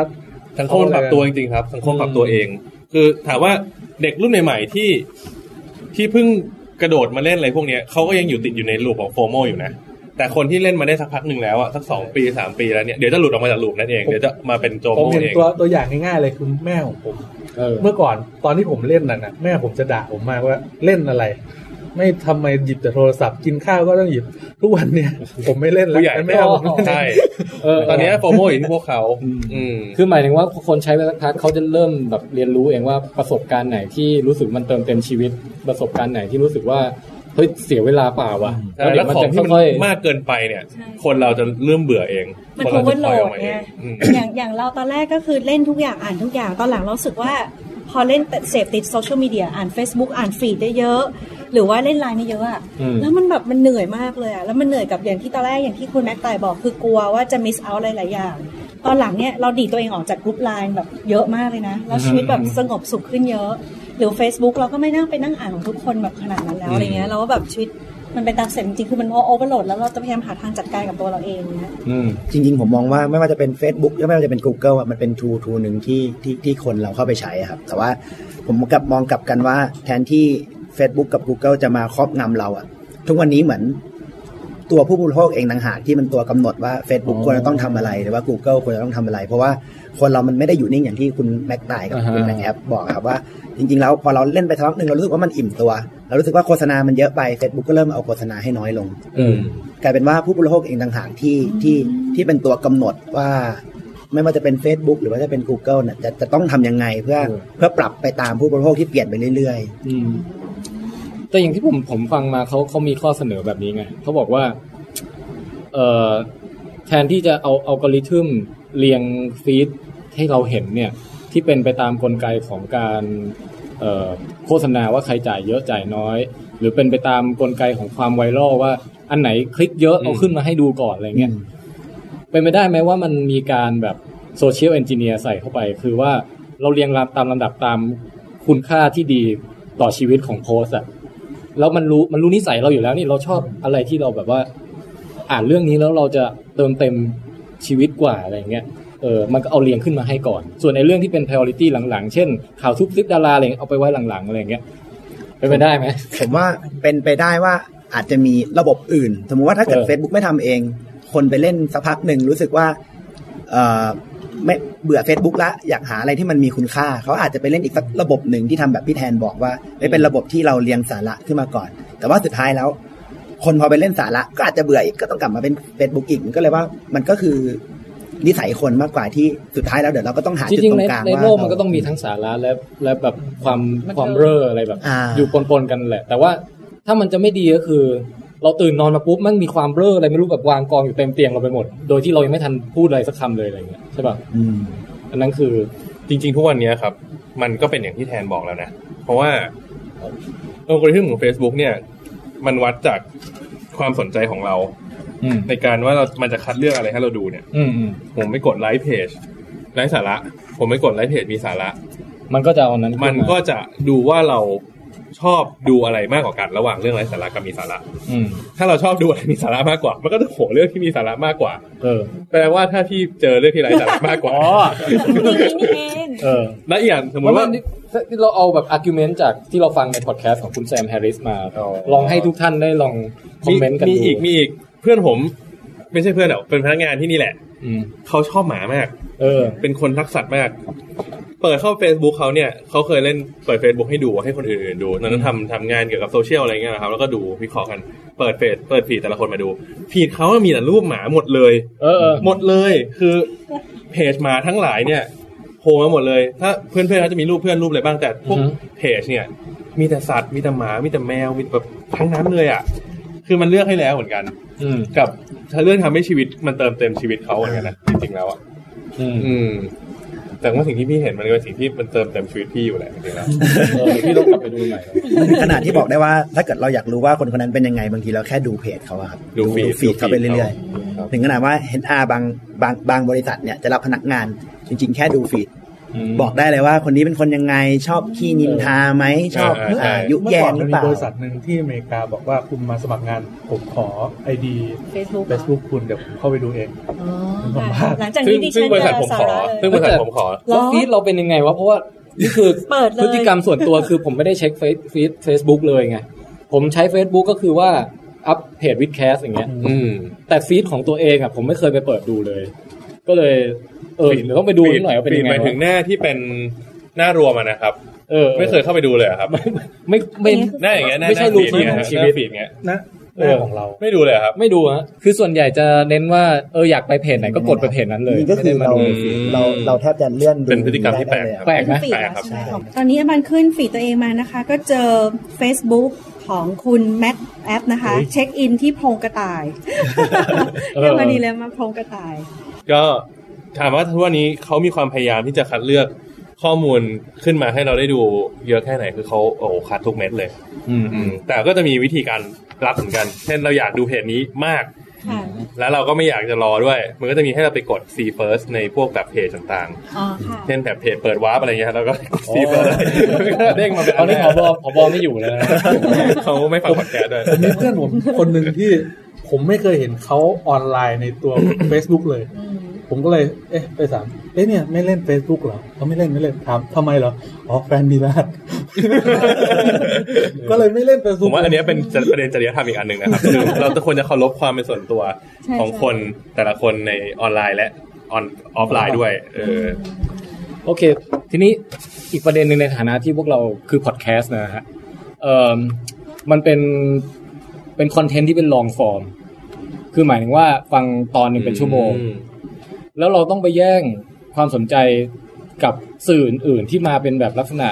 เอ่อเป็นมีมคลิปสั้นๆอ่านสั้นๆสามบรรทัดจบ กดไลค์กดแชร์จบ แล้วมัน train คนให้เสพอะไรสั้น ๆ อย่างนั้นนะแบบอยู่เป็นประจำจนกระทั่งเขาไม่เอาแล้วอะอะไรที่ต้องฟังยาวๆ อย่างเงี้ยทำให้เขาพลาดรายการดีๆ แบบ WiTcast WiTcast ไปอย่างแคเงี้ยแล้วก็คับแคสเออหรืออย่างคับแคสไปอย่างเงี้ย อันนี้ถือเป็นปัญหาระดับชาติไหมฮะคุณตักเอ้ยคุณตุ๊กและคุณนัทนะความจริงผมว่ามันบ้านเราอะ มันอาจจะด้วยตั้งแต่เรื่องการรักการอ่านอะไรอย่างนั้นสมัยเด็กด้วยป่ะฮะอืมผมว่านะส่วนโดยส่วนตัวรู้สึกว่า คนที่ชอบเสพคอนเทนต์อะไรยาวๆอะไม่ว่าจะอ่านจะฟังเขาก็จะได้ทั้งหมดอะแต่กลับการคนที่แบบชอบแต่คอนเทนต์สั้นๆเขาก็จะแบบ ไม่อ่านแบบไม่ไม่ใช่ว่าแค่เรื่องฟังอะฮะก็กลายเป็นทุกสิ่งทุกอย่าง จริงๆ ผมมองว่ามันมีอีกประเด็นหนึ่งคือเรื่องของช่วงเวลาด้วยฮะเรื่องของช่วงเวลา เช่นว่าพอดแคสต์อาจจะเหมาะสำหรับการเอ่อฟังตอนที่เราอยู่บนรถอืมเราไม่มีอะไรทำอยู่แล้วเราก็ฟังไปยาวๆอะไรเงี้ยฮะอืมหรือว่าถ้าเกิดว่าเรากำลังเอ่ออยู่ในระหว่างที่ทำงานเราอาจจะฟังพอดแคสต์ยาวๆไม่ได้เราอาจจะดูคลิปสั้น ๆ ได้อะไรเงี้ยเลยว่าคิดว่าตัวช่วงเวลาเองก็อาจจะไม่ได้ทับซ้อนกันอืม บางคนอาจจะไม่มีช่วงชีวิตที่เหมาะกับการฟังพอดแคสต์ยาวๆเป็นยังไงครับช่วงชีวิตก็แบบอ่าสมมติบ้านอยู่ข้างออฟฟิศเดินมาทำงาน ไม่รู้จะฟังตอนไหนอ่าเออเดินทางสั้นไปไม่มีเวลาให้เสพ content ยาวเออส่วนตัวผมเห็นว่าสื่อทุกประเภทมีพื้นที่ของมันอืมนะครับอืมพอดแคสต์ก็มีพื้นที่อยู่อืมคืออย่างที่บอกครับ โอกาสอย่างคุณนายคุณตุ๊กบอกคือโอกาสเอ่อไม่ว่าจะเป็นการเดินทาง การแบบ อยู่บนรถไฟฟ้าอยู่บนรถหรืออะไรเงี้ยฮะก็ขณะผมอยู่บนมอเตอร์ไซค์ผมยังฟังพอดแคสต์เลยอืมเอออย่างก่อนนอนอืมมีเพื่อนผมที่เป็น partner กันก็เปิด WiTcast แล้วก็นอนอืมแล้วก็จะฟังจนหลับหลับไปมีคนบอกหลายคนแล้วฮะมันจะกดให้เล่นอีกสิบนาทีอะมันจะมีเออฟังก์ชันที่เล่นอีกสิบนาทีแล้วดับเองอะเอออืมตั้งในนาฬิกาปลุกได้อะปุ๊บแล้วก็จะดับเองเนี่ยอืมก็ตั้งไว้แล้วก็นอนแล้วอ่าแล้วหลับแล้วครั้งถัดมามันฟังได้ถึงตรงไหนนะแล้วก็ย้อนกลับมาอ่าฟังต่อเออออะไรเงี้ย ก็มีพื้นที่อยู่ แล้วก็รูปแบบของเนื้อหา มันก็ไม่สามารถที่จะทำให้มันแบบสั้นได้อะอืมเพราะว่าเป็นรายการที่คุยกันอะ เออ ซึ่งมันผมว่ามันไม่แปลกหรอกที่มันจะมีความหลากหลายอะอืมนิชมากอะกลุ่มพวกพวกแบบพอดแคสต์เนาะ ใช่ แต่มีอะไรที่เป็นลองฟอร์มและกำลังแมสอยู่เหมือนกัน นั่นคือไลฟ์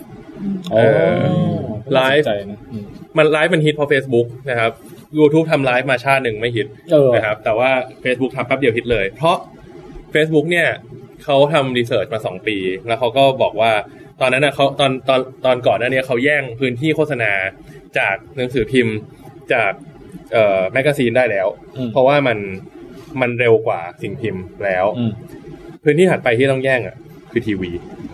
อืมแล้วเขาเขารู้แล้วว่าคนดูทีวีน้อยลงอืมทำไงให้คนแบบกระโดดมาหาเขาอยู่กับเขามากขึ้นโดยที่เอ่อ แย่งโฆษณาจากทีวีมาได้ด้วยอืมก็เปิดฟีเจอร์ไลฟ์โดยที่ไลฟ์ของ Facebook มีความพิเศษอืมก็คือ ชี้หน้าด่ากลับได้ พิมพ์ตอบได้ ชอบไม่ชอบกดบอกได้อะไร สามารถคุยกับคนที่ไลฟ์ผ่านคอมเมนต์ผ่านอะไรอย่างเงี้ยได้อืมอันนี้ก็เลยเป็นจุดที่เกิด แล้วจริงๆตอนแรกที่เกิดเนี่ยเขาก็ไม่ได้คาดหวังว่ามันจะเกิด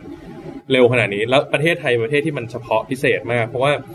อะถ้านับทั้งโลกอะครับ ไทยเป็นประเทศที่อยากไลฟ์เยอะเป็นอันดับสองของโลกรองจากอเมริกาโอ้นะครับอืมคือพริตตี้ไปกินข้าวเนี่ยยังตั้งมือถือเออแล้วก็ไลฟ์อะไรไม่รู้กินข้าว นั่งอยู่ในผับ อะไรกันนั่งกันไปเรื่อยๆนั่งคุยอะไร ก็ไม่นั่งไร้สาระก็ยังไลฟ์กันอยู่เลยอืมแล้วพอถึงเวลามีคนไลฟ์ไปเรื่อยๆ มันก็เริ่มเริ่มมีคนทำให้มันดีขึ้นดีขึ้น advance ขึ้น advance ขึ้น ตอนเนี้ยสังเกตดูไลฟ์จะอีกแป๊บหนึ่งเนี่ยจะเริ่มมีโฆษณาอืมโผล่ขึ้นมาในไลฟ์อืมนะครับ ลองดูเรื่อยๆแล้วแล้ว long form เนี่ยก็ก็ยังมีอยู่ แต่ว่ามันต้อง adapt ต้องเปลี่ยนรูปแบบต้องหาพื้นที่ของตัวเองให้อยู่ให้ได้อืมนะครับส่วนพอดแคสต์เองอาจจะต้องออกหลายช anel หรือเปล่าเอ่อไปกระโดดไป YouTube บ้างกระโดดไปเออที่นู่นที่นี่แล้วเดี๋ยว Facebook จะมีพอดแคสต์ด้วยนะครับ เออเออเนี่ยกำลังรออยู่ เออ Facebook Radio ใช่ไหมครับ ใช่ไลฟ์ออดิโอ Live Audio ใช่ไหมครับ เออ เออ น่าสนใจ ก็เนี่ยแหละคือที่ผมทำก็คือผมพยายามจะโยนประเด็นที่ไปได้ยินมาว่าเขาเป็นห่วงอย่างงู้นอย่างนี้ แล้วก็เอาให้ทุกท่านเนี่ยแบบลองยิงเป้าดูดิว่าเออมันจริง ๆ มันไม่ต้องห่วงขนาดนั้นหรอกเรื่องราวต่างๆอะไรเงี้ยเท่าที่ฟังดูก็เออได้อารมณ์เป็นในเชิงไปทางบวกมากกว่านะค่ะสำหรับเทคโนโลยีต่างๆ ที่มีอยู่ทุกวันนี้แล้วก็กำลังจะมาต่อไป อืมอืมอาบานมีอะไรสงสัยถามเรา แก๊งอิตไตเหล่านี้อีกไหมอะแกงอีไตเราอยู่ในแก๊งอีไตอยู่แล้วอืม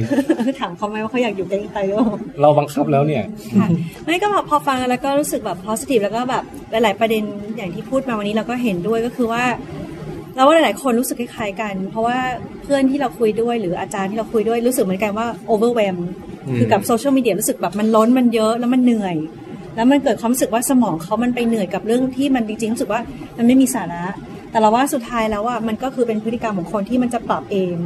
บางคนก็เลิกเข้า Facebook แต่ยังไม่มีใครเลิกเข้าถาวรนะ คือแค่เข้าไปบอกว่าฉันจะเลิกเล่น Facebook แต่ว่าแบบหนึ่งเดือนอย่างมากก็จะกลับมาเล่นเอง แต่วันนี้จะเล่นน้อยลงเยอะขึ้นอะไรเงี้ยเราว่ามันก็ไปได้เรื่อยๆ แต่ที่เราสนใจมากกว่าคือว่าประโยชน์ของการเชื่อมโยงคนอืมมันจะแบบมากขึ้นเยอะอืมแล้ว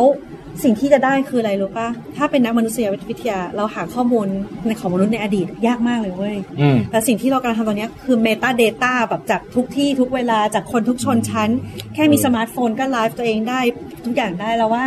มันก็จะเป็นข้อมูลที่แบบน่าสนใจว่าแบบคือมันเป็นการช่วยกัน study หมดเลยอะคือถ้าคอมทุกเครื่องบนโลกไม่เจ๊งไปพร้อมกันอะไรเงี้ยก็นัก อะไรนักโบราณคดีในอนาคตอะก็ไม่ต้องเป็นห่วงว่าจะไม่มีข้อมูลแม้แม้กระทั่งเช็คไปแล้วก็ยังเอามาดูได้ใช่ได้คือไม่ต้องสงสัยว่าเออเฮ้ยคนสมัยศตวรรษที่ยี่สิบเอ็ดเขาทำอะไรกันวะมึงแบบ เราเราเข้าสู่ยุคสกายเน็ตแล้วครับตอนนี้เออเดี๋ยวจะบล็อกเชนมานี่สกายเน็ตของแท้เลย ไม่มีข้อมูลหายแน่นอนเออแต่ถ้าให้เราคิดในแง่ของคนที่ต้องทำธุรกิจที่เกี่ยวข้องกับเรื่องของความเร็วอย่างเงี้ยเรารู้สึกว่ามันเปลี่ยนไปเร็วมากเลยทั้งเทรนด์ทั้งอะไรทุกอย่าง คือพยายาม imagine แทนคุณแม็กตาย คือคงจะต้อง research แล้วต้องให้ทัน dynamic ที่มันเปลี่ยนแบบโคตรเร็วตลอดเวลาเลยอะไรเงี้ยใช่ไหมคะแบบเรื่องของ digital marketing อะไรเงี้ยมันคงจะเป็นแบบ ธุรกิจที่โตขึ้นอีกเยอะเร็วมากๆ เพราะว่ามันต้องแบบศึกษาให้ทันตลอดเลยอะตัวเลขในไทยไหมครับค่ะปีที่แล้วตัวเลขในไทยดิจิ t a ลสเปนดิ้งสำหรับการทำดิจิ t a ลมาร์เก็ตติ้งเนี่ยที่ผ่านเอเจนซี่นะครับ ปีที่แล้ว9,000 9,000กว่าล้านบาทโอ้โหเฉในพาะประเทศไทยอย่างในดีวประเทศไทย ปีนี้ประเมินว่าทะลุแน่นอน12,000ล้านนะครับจากงบโฆษณาทั้งหมด50,000ล้านของประเทศเนี่ยเออเราเริ่มก้าวเข้าสู่20เปอร์เซ็นต์20กว่าเปอร์เซ็นต์ของงบ ทั้งหมดแล้ว อืมเยอะนะ แล้วแล้วที่ยังยังอยู่ในแบบสื่อสมัยก่อนอย่างแบบช่องทีวี traditional พวกอะไรทีวีในพวกนี้ไหมฮะ ก็ก็ยังมีอีกประมาณแบบสามหมื่นกว่าล้านครับ ยังยังถือว่ายังยังใหญ่อยู่ คือไม่ประเทศไทยอินเทอร์เน็ต penetration อยู่ที่ประมาณห้าสิบเปอร์เซ็นต์ดังนั้นเนี่ยอีกห้าสิบเปอร์เซ็นต์เนี่ยยังยังไม่มีอินเทอร์เน็ตดังนั้นเนี่ยถามว่าทีวีหนังสือพิมพ์อะไรยังมีผลอยู่ไหมยังมีอยู่ แต่กับกลุ่มที่เป็นกลุ่มกลุ่ม early adopter คือกลุ่มที่เริ่มเปิดรับสิ่งใหม่ได้เร็วเนี่ย อินเทอร์เน็ตมีผลมากกว่าอืมนะครับอืมแต่กลุ่มถามว่ากลุ่มต่างจังหวัดกลุ่มที่เป็นคนที่ยังซื้อสินค้าใช้อยู่ทุกวันเนี้ย ยังใช้สื่อออฟไลน์เยอะไหมก็ยังเยอะอยู่เออนะครับอืมมันก็ขึ้นอยู่กับที่ว่าไอทีมันจะไปแพร่ที่ไหนอะไรอย่างงี้ด้วยใช่ไหมแล้วก็เดี๋ยวเดี๋ยวโครงข่ายมันก็ไปเรื่อยๆใช่ไหมฮะสมาร์ทโฟนมันก็ถูกลงเรื่อยอืมๆคนก็เริ่มซื้อขึ้นมาเรื่อยๆมันก็อะกระจายไปเรื่อยๆเอง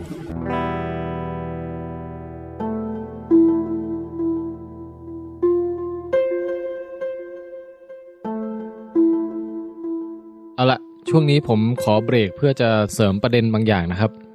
เป็นประเด็นที่ผมยังคิดไม่ตกแล้วก็ยังไม่มีคำตอบที่ชัดเจนนะฮะแต่ว่าเอามาพูดไว้เผื่อให้ทุกท่านช่วยกันคิดต่อหน่อยนะครับ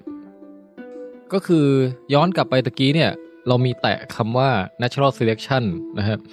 เอ่อหรือว่ากระบวนการวิวัฒนาการโดยการคัดเลือกตามธรรมชาตินะครับ แล้วเราก็บอกว่า เฮ้ยสังคมหรือว่าพฤติกรรมอะไรต่างๆ ของคนหมู่มากเนี่ย มันก็มีการวิวัฒน์ได้นะฮะเปลี่ยนแปลงได้ ของมันเองเหมือนกับในธรรมชาตินั่นแหละเหมือนสิ่งมีชีวิตนั่นแหละ อย่างเงี้ยนะฮะอย่างไอเดียก็มีเกิดมีตาย มีสืบพันธุ์ มีลูก มีกายพันธุ์ตลอดเวลานะฮะโดยที่มีสมอง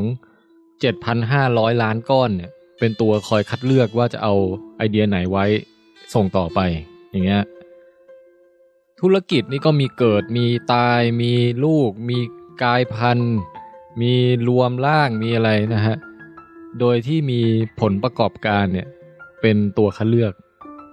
เงื่อนไขต่างๆ มันก็คล้ายๆ กับการคัดเลือกตามธรรมชาติของสิ่งมีชีวิต อันนี้ผมคิดว่าเราสามารถเปรียบได้นะฮะ อันนี้ไม่ผิด แต่มันมีจุดหนึ่งครับ ที่ผมมาฉุกคิดทีหลังเนี่ยแล้วมันก็คาใจผมจนต้องมาอัดเพิ่มเนี่ยก็คือว่า วิวัฒนาการในทางชีววิทยาเนี่ย ที่เกิดขึ้นโดยกระบวนการ natural selection เนี่ยคือมันเป็นกระบวนที่สร้างสรรค์อะไรต่างๆ ที่มหัศจรรย์ได้มากมายก็จริงอะ่ะแต่ขณะเดียวกันเนี่ย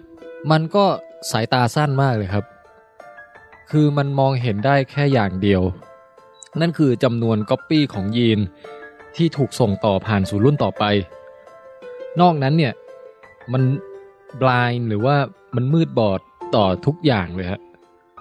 คือมันไม่สนเรื่องความ suffering ความทุกขเวทนา หรือแม้กระทั่งเอ่อการทุ่มเทพลังงานใส่ไปกับสิ่งเบ้อๆที่สุดท้ายแล้วมันไม่จำเป็นอะไรเงี้ยอายกตัวอย่างฮะยกตัวอย่างเช่นเออสมมติเป็นระบบสมมติขึ้นมาสมมุติเป็นป่าผืนหนึ่งนะฮะ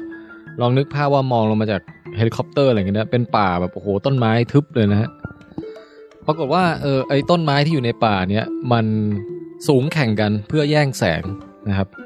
เออบางต้นนี่ก็สูง 30 เมตรอะบางต้นก็ 31 เมตร บางต้น 29 เมตร ก็จะเห็นว่าเออการได้เปรียบเสียเปรียบกันเนี่ยมันอยู่ประมาณเมตร 2 เมตรประมาณนั้นนะฮะ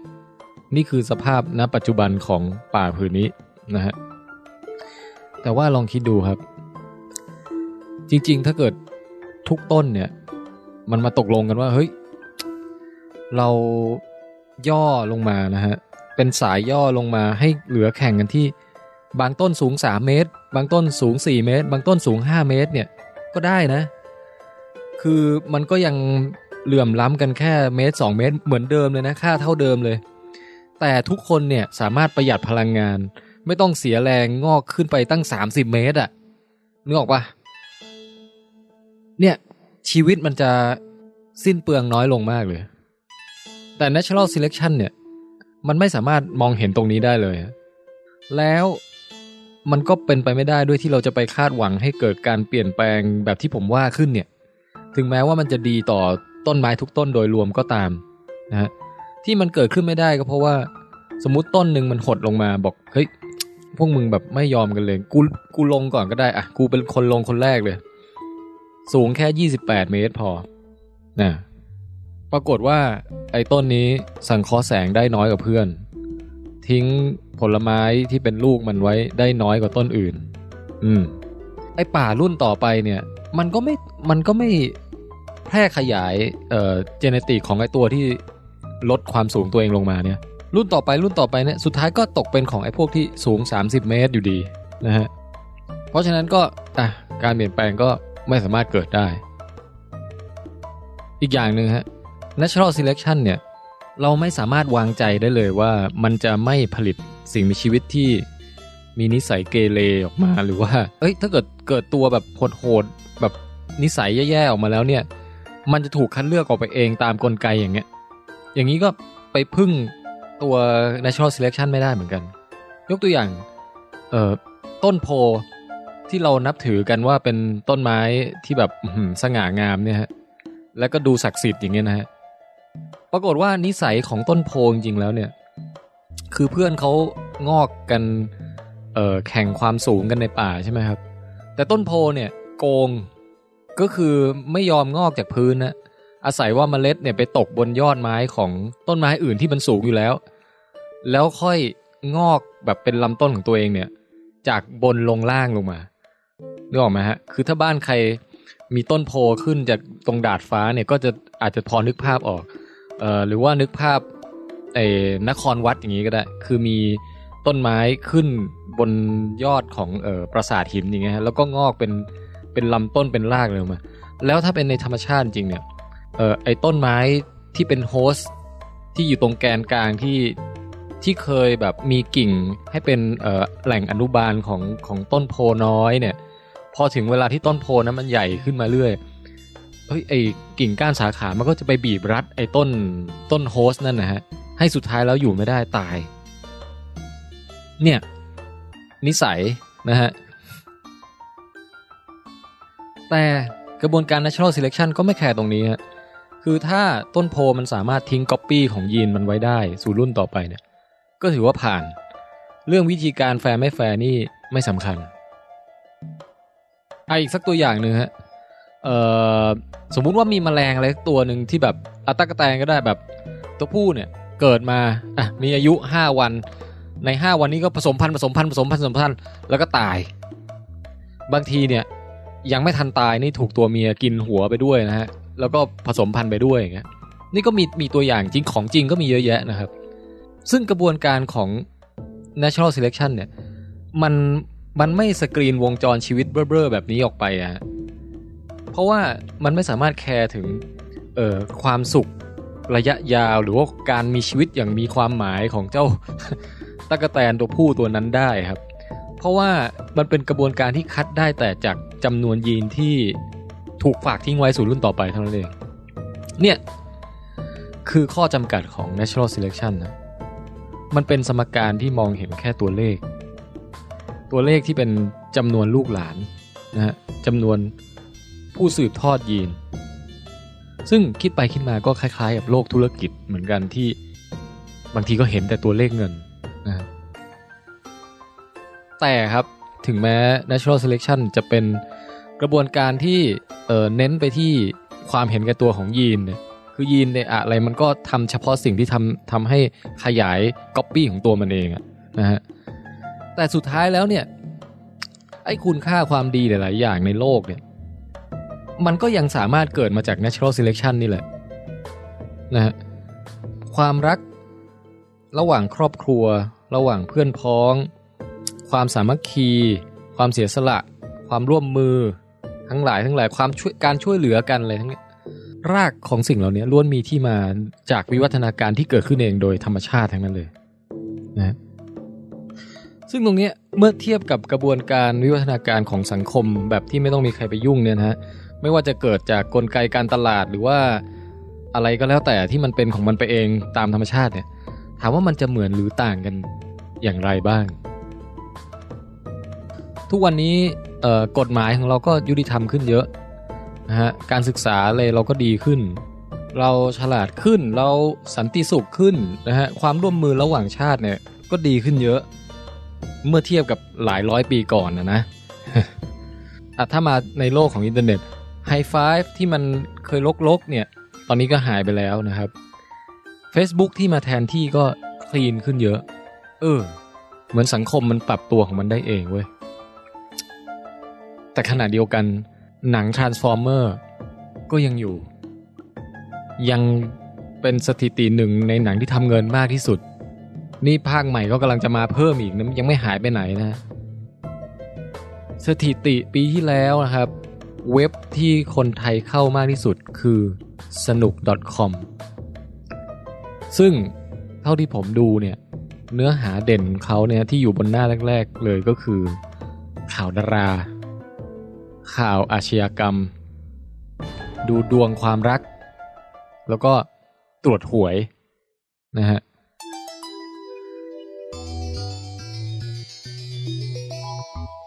ก็เนี่ยมันก็เลยเกิดคำถามว่า สังคมเราจะวิวัฒนาการผ่านจุดพวกเนี้ยไปได้เองโดยกระบวนการคัดเลือกตามธรรมชาติของมันเองได้ไหมนะฮะสมควรวางใจให้เป็นเช่นนั้นหรือเปล่า ทิ้งไว้ให้เป็นคำถามปลายเปิดครับ ให้ไปคิดกันเล่นๆนะฮะ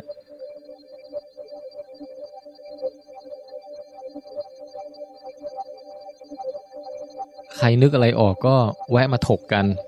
นะฮะหรือว่ามาส่งกันบ้านส่งเรียงความกันได้ ในคอมเมนต์ของโพสต์ประจำตอนนี้แหละครับ เข้ามาดูได้ในเพจของ w i t h c a s t Thailand เอาละหวังว่าจะเป็นประเด็นที่ไม่หนักเกินไปนะฮะ ชวนให้คิดตามกันสนุกสนุก ใครอยากจะไปอ่านเพิ่มเติมในแง่ของอเรื่องของ natural selection เนี่ย อ่านหนังสือของริชาร์ดดอกินก็ได้ครับ มีหลายเล่มครับ มี The Selfish Gene The Blind Watchmaker ก็มีนะฮะ แล้วก็ของ Matt Ridley ก็มี Matt Ridley นะครับ ก็มีเล่ม Evolution of Everything อะไรอย่างนี้ก็ลองอ่านดูได้นะฮะเรื่องราวของกระบวนการคัดเลือกตามธรรมชาติที่เกิดขึ้นในโลกของสิ่งมีชีวิต ที่ผลักดันให้ทุกอย่างเป็นไป แล้วก็การเอาหลักการเดียวกันเนี้ยไปจับไปมองเรื่องอื่นๆ ตั้งแต่เรื่องสังคมวัฒนธรรมธุรกิจเรื่องของหลายอย่างเลยนะฮะบางทีไปจนถึงขั้นวิวัฒนาการของเอกภพเนี่ยก็อาจจะเป็นหลักการที่ไม่ต่างอะไรกับวิวัฒนาการของสิ่งมีชีวิตก็เป็นไปได้นะเอาละเดี๋ยวผมทิ้ง ดนตรีบรรเลงให้ท่านได้ดื่มด่ำคุ้นคิดสักนิดหนึ่งนะฮะแล้วเดี๋ยวกลับไปฟังแก๊งอีใต้ของเราคุยกันต่อนะครับ ประเด็นเด็ดๆยังเหลืออีกเยอะฮะนะฮะจะเป็นอะไรรอติดตามฟังกันในครึ่งหลังของตอนนี้ครับ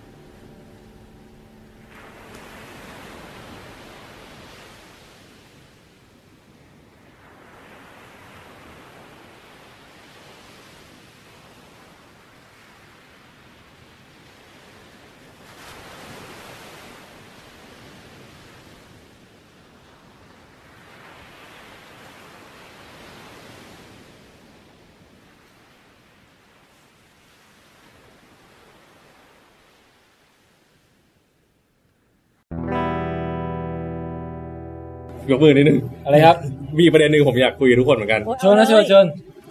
คิดว่า AI จะมาแย่งงานคนไหมครับอืม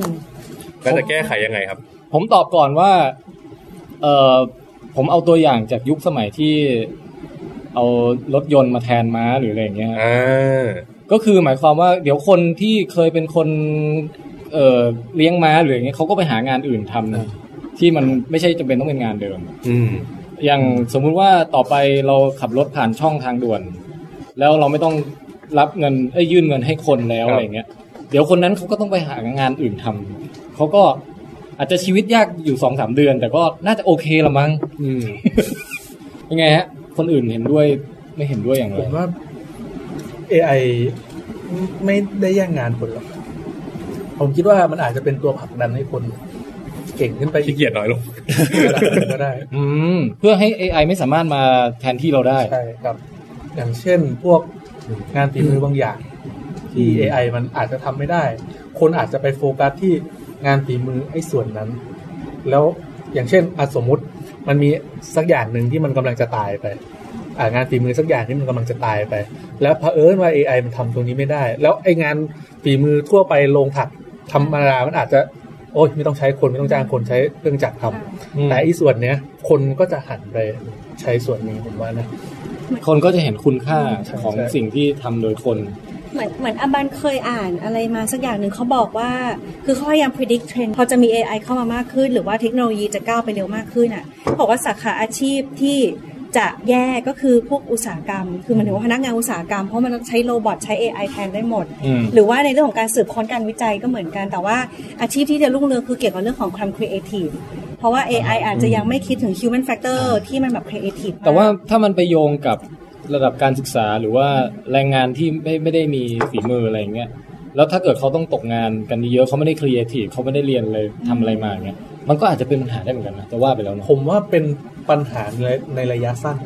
อืมอาจจะแค่ปีสองปีแต่ผมว่าในระยะยาวมันไม่ใช่ปัญหาในระยะยาวอืมหรือความจริงถ้าระดับแรงงานอย่างที่พี่แทนว่าอาจจะ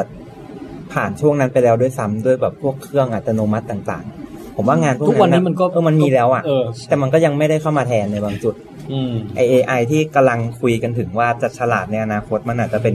งานที่แบบเกินมนุษย์จะทำไปแล้วเออเช่นวิเคราะห์นู่นนี่นั่นที่แบบข้อมูลมหาศาลซึ่งแบบมันก็กลายเป็นว่าไม่ได้มาแย่งงานโบรกเกอร์ตลาดหุ้นอะไรเงี้ยเพราะเป็นงานที่คนจะตกคิดไม่ได้คงไม่มานั่งจดกระดาษกันเองอะไรเงี้ย ผมมีตัวอย่างอ่าหนังเรื่องอ่าไออะไร ที่เป็นผู้หญิงคนดำสามคนที่อยู่ในอ๋อ Hidden Figure ครับเออที่ที่ตอนยังแรกไม่ได้ดูเลยเฮ้ยไม่ต้อง spoil แล้วทำไมดีไม่อันนี้เป็นเป็นแค่พอดพอดหนึ่งที่ผมอ่าอยากหยิบมายกเป็นตัวอย่างว่า คือในนาซามันจะมีหน่วยหน่วยหนึ่งเป็นนักเขาเรียกว่านักคำนนักวิวเคณราะห์คอมพิวเตอร์เลยนักอะนักคำนวณเอาคอมไว้พิวเตอร์ที่เป็นคนเลยใช่ไหมที่เป็นคน แล้วนาซาจะเอาเครื่อง IBM เข้ามาแทนคนกลุ่มเนี้ยเออแล้วไอ้คนที่เป็นหัวหน้าก็เลยพูดประมาณว่า เฮ้ย เราอย่าให้มันมาแย่งงานเราสิเออเขาก็เลยไปหาหนังสือเป็นภาษาเอ่อจำไม่ได้ว่าเป็นปัสคาหรือเป็นอะไรสักอย่างหนึ่งอืมมาสอนลูกน้องเขาโดยการเปิดทีละหน้าอ๋อแล้วสอนเออแล้ววันหนึ่งตัวอย่างดีที่ไอ้เครื่องนั้นมันเฮ้ยมันเป็นอะไรไม่รู้อะเออมันเป็นอะไรไม่รู้อะเขาก็บอกว่าฉันทำได้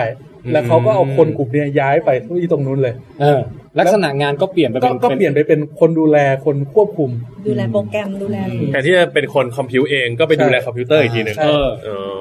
อนี่ spoil ป่ะครับมันมีหลายเสียใจด้วยแล้วแต่ Hidden Figure หนังดีอะดูกันเดี๋ยวเรื่องนี้จะดู ก็มันมีพอดี partner ผมอะครับ ที่เป็นหุ้นส่วนที่เนี่ยเขาค่อนข้างอินกับ AI มากเลย เขาจะเล่าให้ผมฟังบ่อยมากฮะเออเขาบอกว่า ระดับเรารู้จักระดับ IQ ของคนใช่ไหม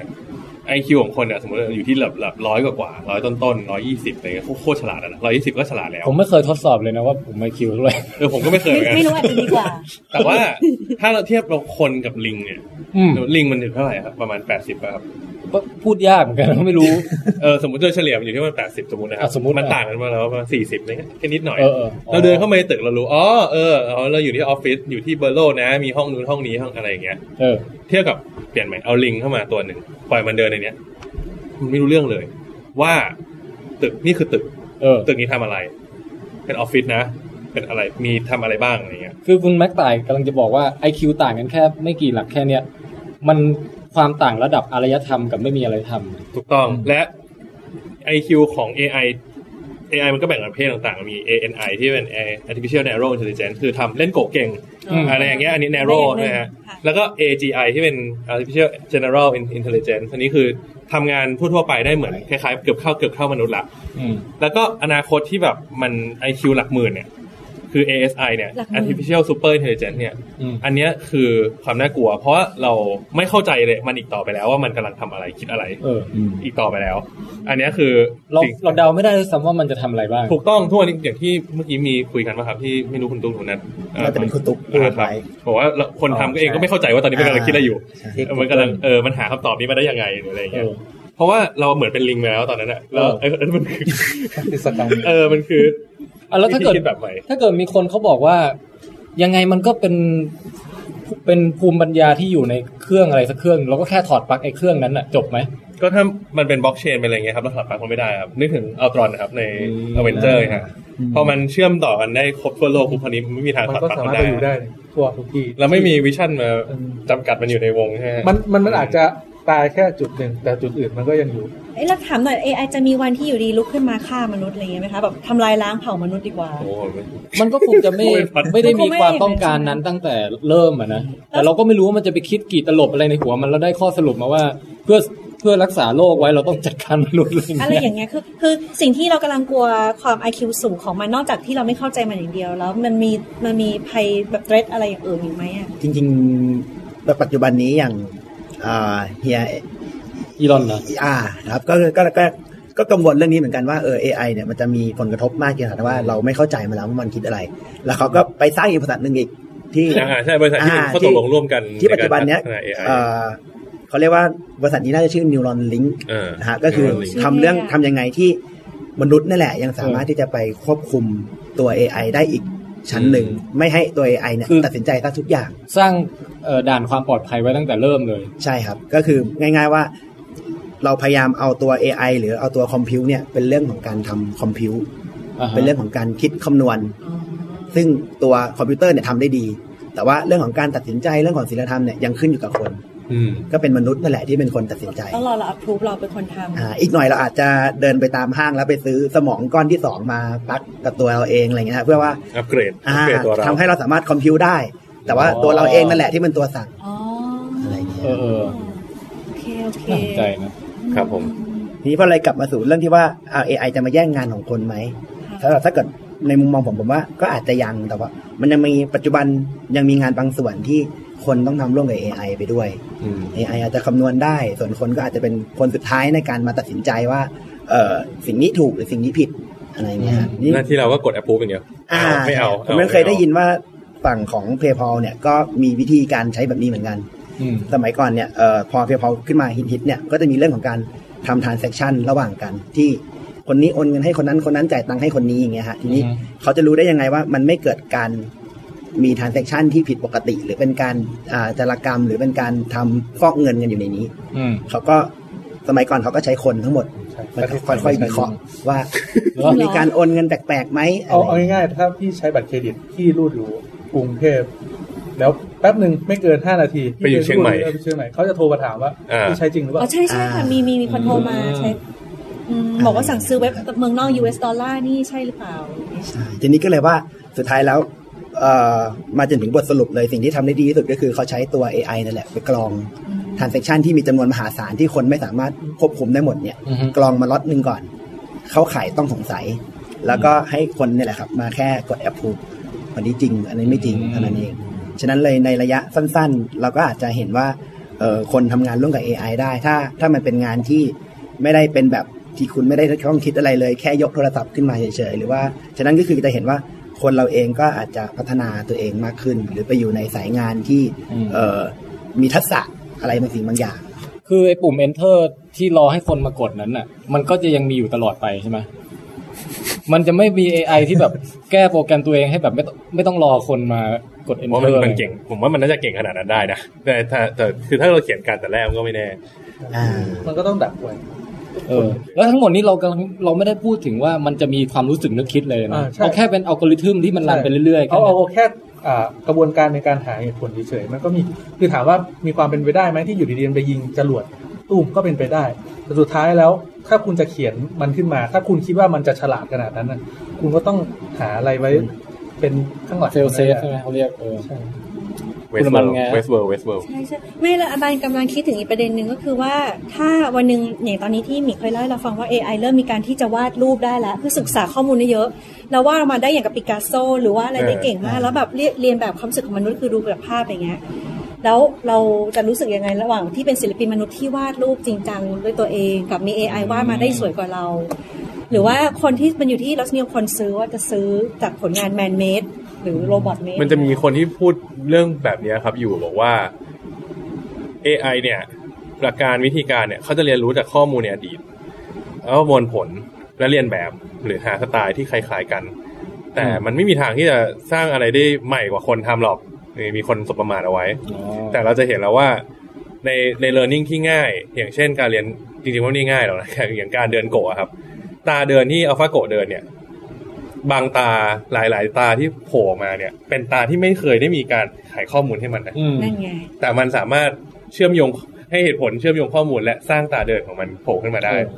ดังนั้นเนี่ยถามว่ามันพัฒนาตัวเองได้ไหมพัฒนาได้นะครับ แต่ว่า conscious ไหมมีตัวมีจิตนึกคิดไหมมันก็อาจจะยังไม่ถึงขั้นนั้นใช่อืมแต่ถ้าย้อนกลับมาแบบว่าสมมติว่าวันหนึ่ง AI สามารถทำงานละเอียดงานฝีมือที่เมื่อก่อนเป็นแมนเมดได้เท่านั้น แล้วมันทำออกมาได้ดีกว่าแมนเมดจริง ๆ อย่างนี้พวกช่างฝีมือหรืคืออศิลปินจะตกอาชีพเอ้ยหมายถึบางครั้งถามว่าอย่างเออสมมุติเอาใครดีวะเป็นนักร้องก็ได้อะเออใครกำลังดังช่วงนี้มั่งพงศิษฐ์คำพีร์โอ้อะก็ได้อะวงศิลป์หน้ากากทุเรียนอะไรอย่างเงี้ยอ่าเกิดเกิดมีมุตมิทอมรูมตัวที่นายเวอร์ชัน AI ขึ้นมาแล้วมั่งร้องเสียงเหมือนเป๊ะแล้วร้องเพลงอะไรแต่งเพลงใหม่อะไรก็ได้อย่างเงี้ยไอตัวคุณทอมออริจินอลเขาจะรู้สึกยังไงใช่ไหมอะบางกำลังถามกันใช่ไหม ใช่ แล้วมันความรู้สึกว่าควรที่จะต้องสร้างกฎเกณฑ์ในการปกป้องอาชีพสายอาชีพบางอาชีพที่ต้องให้เป็นมนุษย์ทำเท่านั้นไหมอะไรอย่างเงี้ยเหมือนที่บางอาชีพก็ต้องมีคือกฎคือหอมาย่ายงห้ามต่างใช่ชาค่ะติเหมือนอย่างสมมติอุตอุตสาหกรรม หรือเครื่องยนต์หรือการแบบผลิตหรืออะไรก็ตามอย่างเงี้ยอาบันรู้สึกว่าโอเคใช้ใช้ AI ใช้ robot ใช้อะไรก็ว่าไป แต่ถ้าเป็นสายของผู้ทางอาชีพ หรือว่าที่ต้องแบบมีการครีเอทีฟสูงการแต่งเพลง การแต่งหนังสืออะไรอย่างเงี้ยโฆษณาเออ ควรที่จะแบบให้ให้เป็นนั่นไหมหรือว่าไม่เป็นไร คือมีคนเสนอว่า ไม่เป็นไร AI แย่งงานก็ปล่อยมันแย่งไป คนเราอะ ไม่ต้องทำงานละอนาคตอะคนเราอะมีหน้าที่อย่างเดียวใช้ชีวิต และ AI อะทำงานไปปุ๊บเออแล้วเราเก็บภาษีมันอีกทีให้มันทำงานก็เป็นแล้วน่าสนใจแล้วเราก็เก็บภาษีมัน แล้วเอาเงินภาษีเนี่ยมาให้คนให้คนน่ะไปใช้ชีวิตไปเที่ยวไปอะไรเงี้ยแทนคนที่พูดคำเนี้ยคือบิลเกตเอออืมบอกว่าเป็นแนวคิดที่ต่างออกไปเลย แล้วบอกว่า นั้นคนก็ไม่ต้องทำงานแล้ว ถ้า AI จะไม่ย่างงานก็ปล่อยมันทำไปเลย แล้วเราก็ไม่ต้องทำเราก็ไป สมมุติอะคุณแม็กครับจะมาแบบว่าคุณนักต่ายนะครับ เออสมมุติว่าวันนี้ต้องคิดโฆษณาเนี่ย ก็แค่เดินเข้ามาแล้วก็กด enter แล้วก็ออกไปกินยืนจิบกาแฟดูต้นไม้เลยแป๊บนึงกลับมาเอามันคิดให้เราเว้ย เออ ก็เนี่ยก็ถึงงานของคุณแม็กไง ก็ใช่ก็อาจจะเป็นอย่างนั้นผมไม่ต้องเดินเข้ามาด้วยผมเปิดมือถือเอาผมอยู่ที่ไหนก็ได้ผมเปิดเอาผมคิดอะไรมาเนี่ยอ๋อนี่คือเหมือนเอ้ยอันนี้เอาแล้วก็กดส่งต่ออันนี้เาให้ลูกค้าอันนี้อะไรอเส่ย่างเงี้ยไปอะไรวัยเกเงี้ยษียณเลยเนาะวัยเกษียณเกษียณมันมันก็คือเรามันก็เป็นเครื่องมือที่สะดวกขึ้นถ้าอันนั้นมองในมุมเครื่องมือ จริงๆในมองในอีกมุมหนึ่งคือ เราไม่ต้องไปยุ่งอะไรกับมันเลย ปล่อยไปเลย ผมก็มีหน้าที่อย่างเดียวรอรับเงินบัญชีเข้า แล้วก็ไปใช้นู่นใช้นี่ เออ เออ ดีมาก และเนี่ยแหละจะเป็นจุดเริ่มต้นที่ AI จะปฏิวัติเราลุกขึ้นมาล้างข้าวผัดโน้ตคนเราจะขี้เกียจแล้วไม่ทำอะไรเลยอะไรเงี้ยแต่ก็มีคนน้อยอะไรไหนคุยแล้วคุยยาวเหมือนกันแต่ไม่เป็นไรวออีอ้วนอ๋อวออีวออีน้อยแต่เนี่ยเขาก็เขาก็ตั้งข้อเป็นห่วงว่า เอ้ยถ้าเกิดคนมันไม่มีงานทำจริงอะมันมันคุณค่าในชีวิตจะหายไปหรือเปล่าเพราะว่าหลาย ๆ คนก็ผูกเอ่อ คุณค่าของตัวเขาไว้กับงานที่ทำพอทำงานได้ดีทำงานได้อย่างเอ่อทำเก่งทำแล้วภูภูมิใจในผลงานอะพอมันตัดตรงนั้นหายไปปุ๊บจะเกิดอะไรขึ้นอืมเราจะไปแข่งกันว่าใครเที่ยวเก่งกว่า ใครใครทำดอกไม้ประดิษฐ์ได้สวยกว่ากัน ใครวาดรูปก็เป็น hobby ได้ก่งกว่ากันอะไรอย่างเงี้ยแข่งกันในแง่ฮ็อบบี้แทนหรือไม่อาจจะมีสายอย่างนี้ก็ได้อย่างทุกวันนี้มันมีของแบบ คืออาบันสังเกตว่าช่วงหนึ่งมันจะเป็นแบบเน้นแบบพวกนาโนเน้นพลาสติกอะไรทุกอย่างอืมแล้วอยู่ดีอะมันตีกลับเลย เราอยากไปเพลินวาน เราอยากได้วินเทจเราอยากได้หนังเราอยากได้โต๊ะไม้ เราไม่อยากได้อะไรพลาสติกหรือแบบนั่นแล้ว คือเราจะโหยหาอืมความแบบโอ Nostalgia โอคาเฟ่แบบฮิปสเตอร์ที่มันแบบแต่ระหว่างที่อยู่เพลินวานเราก็หยิบ iPhone มาถ่ายรูปใช่ด้วยใช่ก็คือถือว่าทุกอย่างแบบก็ผไม่สได้มผสานใช่ แต่มันจะมีการเราว่าถ้าอย่างนั้นในอนาคตมันก็จะมีกลุ่มคนหนึ่งที่โหยหาว่า เราอยากแต่งหนังสือนิยายด้วยตัวเราเอง เราอยากวาดรูปด้วยตัวเราเอง แล้วมันก็จะมีกลุ่มลูกค้าที่เขา appreciate อะไรที่มันเป็นแบบไม่ใช่ด้วย Man-made AI man made อ่าสุดๆก็ว่าไปแล้วว่ามันก็จะมีทางแบบของมันไปแล้วมั้งอืมครับแต่ว่าถ้าวันหนึ่งเราไม่ต้องทำงานก็อาจจะดีก็ได้ผมว่าดีมันดีมากเลยนะคะดีนะคะดีใช่ไหมคะทุกคนดีนะคะ ถ้าไปพูดถึงเรื่อง AI แย่งงานมนุษย์เนี่ย ผมกลับคิดว่าใกล้ตัวกว่าเลย คือเรื่องแชทบอทอะ มันน่าจะไปลดงานพวกคนที่เป็นโอเปอเรเตอร์หรือแบบใช่ใช่รับสั่งสินค้าอะไรเงี้ยฮะ อืมสวัสดีค่ะโอ้ตื่นเต้นจังบอทบอทอะไรโปรแกรมมันก็น่าจะช่วยได้ประหยัดคนไปเยอะเลย อืม และอีกอย่างที่ผมรู้สึกว่ามันน่าจะมาคือยุคพ่อแม่เราเนี่ยฮะ ปกติใช้มือถือกันก็ใช้แอปอะไรไม่ค่อยเก่งถนัดพิมพ์ไลน์อืมเพราะฉะนั้นการการแบบคุยกับคอมผ่านทางการพิมพ์เนี่ย อาจจะกลายเป็นสิ่งที่กลุ่มผู้สูงอายุหรืออะไรเงี้ย น่าจะเดี๋ยวนี้ผู้สูงอายุได้ใช้มากใช้ขึ้นใช้ใช้ไลน์ใช้ Facebook เก่งกว่าเรานะ ตัวหนึ่งที่ผมเขียนเล่นๆตอนน่าจะปีใหม่นี้แล้วที่คุยกับพี่แทนเรื่องแอปนี่แหละอืมผมให้มันง่ายๆเลยคือพี่แทนเขียนอะไรมา ผมให้มันซักเจตคำมาให้ แต่ผมจิ้มเอาอ๋อเหรอใช่แบบ เหมือนคุณคุณแม็กแม็กแอปไม่ต้องเลือกอะผมไม่ต้องพิมพ์คำตอบสมมติเองผทั้งหมมดผมขับรถอยู่ ตอนนั้นผมขับรถมาจากต่างจังหวัด แล้วโทรศัพท์ผมก็วางอยู่ ผมก็ดูแผนที่เลยไป พี่แทนทักมาพอดี ผมก็อะให้ตัวเนี้ย suggest คำมาให้ว่าคำพี่แทนประมาณเนี้ยผมจะตอบว่าอะไรดี แล้วตอนนั้นที่พี่คุยก็คือคุยกับไอ้นั่นเลยเหรอคุยกับไอ้แม็ก bot เนี่ยเหรอจริงเหรอผมส่งไปเพราะว่าผมขับรถอยู่ผมก็พิมพ์ไม่ได้เออตอนนั้นก็ไม่รู้เลยนะเนี่ยเห็นไหมโปรแกรมเมอร์เขาสามารถทำอะไร cool ๆแบบนี้ได้นะมันเป็น project ที่ทำเล่นๆที่ออฟฟิศกันว่าเออเนี่ยมันมีพวก deep learning มีพวกอะไรมาอย่างเงี้ยก็มาทำเล่นๆกันไหมแบบ นี่แหละไปตอบไลน์ลูกค้าอ๋อน่าสนใจ chatbot ตอนนี้ก็มีเยอะขึ้นอืมใช่ไหมฮะเยอะ ผมไม่ไม่ค่อยได้เจอเท่าไหร่ มันต้องไปเจอที่ไหนบ้างปกเจติอที่ไหน อ่า เช่น พวก chat Facebook ของบางเพจดังๆ ในไทยก็มีฮะ True ปะมีเยอะ อ่าอย่าง True หรือแบบตลาดหุ้นธนาคารอะไรเงี้ยอะถามอ๋อหุ้นตัวนี้เป็นยังไง ไม่ไม่รู้ว่าผมลบ account นี้ทิ้งหรือยังมันจะมี chatbot ตัวหนึ่งที่ผมชอบมากเลยของอาของ WhatsApp มันจะเป็นสำหรับเรียนภาษาอังกฤษอือฮึคือสมมุติที่พิมพ์อะไรไป มันก็จะตอบตอบอืมเรามา เป็นเหมือนมีคนคุยกับเราจริง ๆ แต่เป็นคุยมาเป็นภาษาอังกฤษให้เราฝึกฝึกภาษา conversation ใช่อ๋ออืมหรืออย่างพี่ยาบันเคยใช้แชทของวงในในไลน์ป่ะฮะ ใช่ค่ะใช่เออที่หาของแต่กินมันไม่ร้านได้แถมันวๆนี้อ๋อแต่แชทบอทนะที่นี่คือไม่ต้องเป็นเสียงก็ได้เป็นข้อความใช่ใช่แล้วเป็นพิมพ์อ๋อแชททำไมถึงถามวงในล่ะ อ๋อก็เห็นเป็นเรื่องของกินนะเฮ้ยแต่ใช้จริง ๆ แล้วมันเจ๋งมากเลย คือแค่แบบกดขึ้นมาว่าให้หาใกล้ๆบริเวณเนี้ยมันก็แบบอืมแป๊บนึงนะคะแล้วก็ขึ้นมาสิบที่อะไรเงี้ยใช่แล้วก็มีเรตติ้งอะไรคุณแม็กแอปเขียน bot อาบันให้หน่อยดิแบบเอาไว้แบบว่าใครส่งข้อความมาใน WiTcast อย่างเงี้ยให้อาบันมาตอบจริงๆปองแปงเดียวเพราะว่าปองแปงนี่หาตัวยากสุด bot ปองแปงเนี่ยเราอยากได้มากถ้าเจอคำว่าปองแปงก็ให้ไอ้ bot นี้มาตอบเออใช่ใช่ระวังมันจะ เป็นมองไปอย่างอื่นวิโยงแปงไม่เห็นจะได้ตอบนี่เลยเป็นสัญญาอะไรไว้เนี่ยนัดเจอกันเรียบร้อยอะไรอย่างเงี้ยเออโอเคงั้นค่ะช่วงท้ายรายการเนี่ยเดี๋ยวผมผมเห็นว่าคุณแม็กต่ายมีสแตทเยอะสถิติอะไรต่าง เห็นมีตัวเลข เอาหยิบอะไรสักเรื่องมาทายคนฟังหน่อยได้ไหมเดี๋ยวผมให้เวลาคิด ระหว่างเนี้ยผมจะมาที่คุณแม็กแอปก่อนอะคุณแม็กแอปครับ คุณแม็กแอปครับวันนี้เรามีดูระแวงเรามีเอ่อรายงานความคืบหน้าใช่ไหมฮะ ครับอ่าเกี่ยวกับแอปของเราครับซึ่งชื่อว่าอะไรโอ้บ้าง WiT WiT WiT appอืมเป็นไงบ้างฮะ ก็เสร็จเรียบร้อยแล้วฮะ เย้เย้ขึ้น store แล้วด้วย ขึ้นรอปล่อยแล้วครับ โอ้โอ้ อันนี้เป็นเวอร์ชันเคลียร์เวอร์ชันเลยฮะเอ่อ open beta อะไรอย่างเงี้ยเวอร์ชัน1.0เลยฮะโอ้ไม่ใช่เบต้าแล้วเบเบต้าเรา test กันไปเยอะแล้วพี่แทน ใช่ใช่ใช่ใช่ไม่ใช่ gold master ด้วยเป็นแบบตัวจริงละตัวจริงแล้วฮะตัวจริงแล้วโอ้ฮะก็นี่แหละครับ เดี๋ยวเตรียมปล่อยตายตายเราเป็นพอดแคสต์เจ้าแรกที่มีแอปน่าจะบอกให้นี่ข่มใครหรือเปล่ากล้าพูดขนาดนั้นเลยเหรอใช่โอ้แต่ว่าก็อะอันดับที่หนึ่ง เอ่อเวอร์ชันแรกนี้ก็คืออำนวยความสะดวกในการฟังแล้วก็ย้อนฟังตอนต่างครับๆรวมทั้งฟังตอนไหนแล้วก็เลื่อนปื๊ดไปมันก็จะไปโผล่ที่เว็บไซต์ประจำตอนนั้นพอดี ใช่ครับนะก็หมายความว่าฟังไปด้วยแล้วก็ดูภาพประกอบดูภาพประกอบ ดูลิงก์ประกอบอะไรไปด้วยก็ได้นะฮะอันนี้ฟังก์ชันเบื้องต้นครับส่วนเอ่อ chatbot อะไรเดี๋ยวไว้ค่อยตามมาครับในเวอร์ชั่นต่อๆไปอีกหน่อยจะมีแบบตอบคำถามพวกแบบ WiT game WiT quiz อะไรแบบเอออะไรอย่างเงี้ยด้วยค่อยๆตามมานะครับคือคือ ฟีเจอร์ต่อไปที่จะเข้ามาเลย อันนี้วางแผนไม่ได้คือ WiT shop โอ้ขายของหารายได้ก่อน เออ แล้วก็แบบมีเอ่อเป็นเสียง notification เสียงป๋องแปงหัวเราะเวลาเสียงมีอาตอนบันใหม่กรีดเข้าร้องมาอะไรก็ว่าไปอ่านะครับก็ค่อยตาม อันนี้ basic function ก่อนครับแล้วก็ใช้ได้กับเอ่อ Android อ่าเอ้ยช่วงช่วงที่ปล่อยไปช่วงแรกจะเป็น iOS ก่อนค่ะอ่าเดี๋ยวเวอร์ชัน Android เดี๋ยวจะตามมา ดีมากครับปล่อยไว้ก่อน ต้องเลยทำไมครับทำไมครับ เอามันก็ต้องคนให้ไอโฟนอะไรอย่างเงี้ยอ๋อโอเคครับซึ่งก็เดี๋ยว ตอนนี้เราอัดกันวันที่เท่าไหร่ยี่ยี่สิบสองครับยี่สิบสามยี่สิบสามยี่สิบสามยี่สิบสามยี่สิบสามยี่สิบสามเมษายนนะฮะ เดี๋ยวมีเวลาอีกอาทิตย์หนึ่งให้พยายามแก้บั๊กคือให้มากที่สุดเท่าที่จะทำได้ ดีเดย์ที่คุยกันไว้กับพี่แทนก็คือเราจะ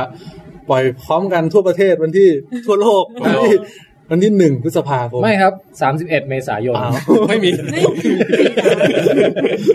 เราก็เอาวันที่หนึ่งพฤษภาคมเพราะว่าเป็นวันแรงงานนะฮะใช่ครับเราจะหยุดใช้แรงงานมาฟังพี่แคทกันนะครับ อ่า ในความเป็นจริงคืออย่างนี้ครับเอ่อจากวันนั้นถึงวันนี้ก็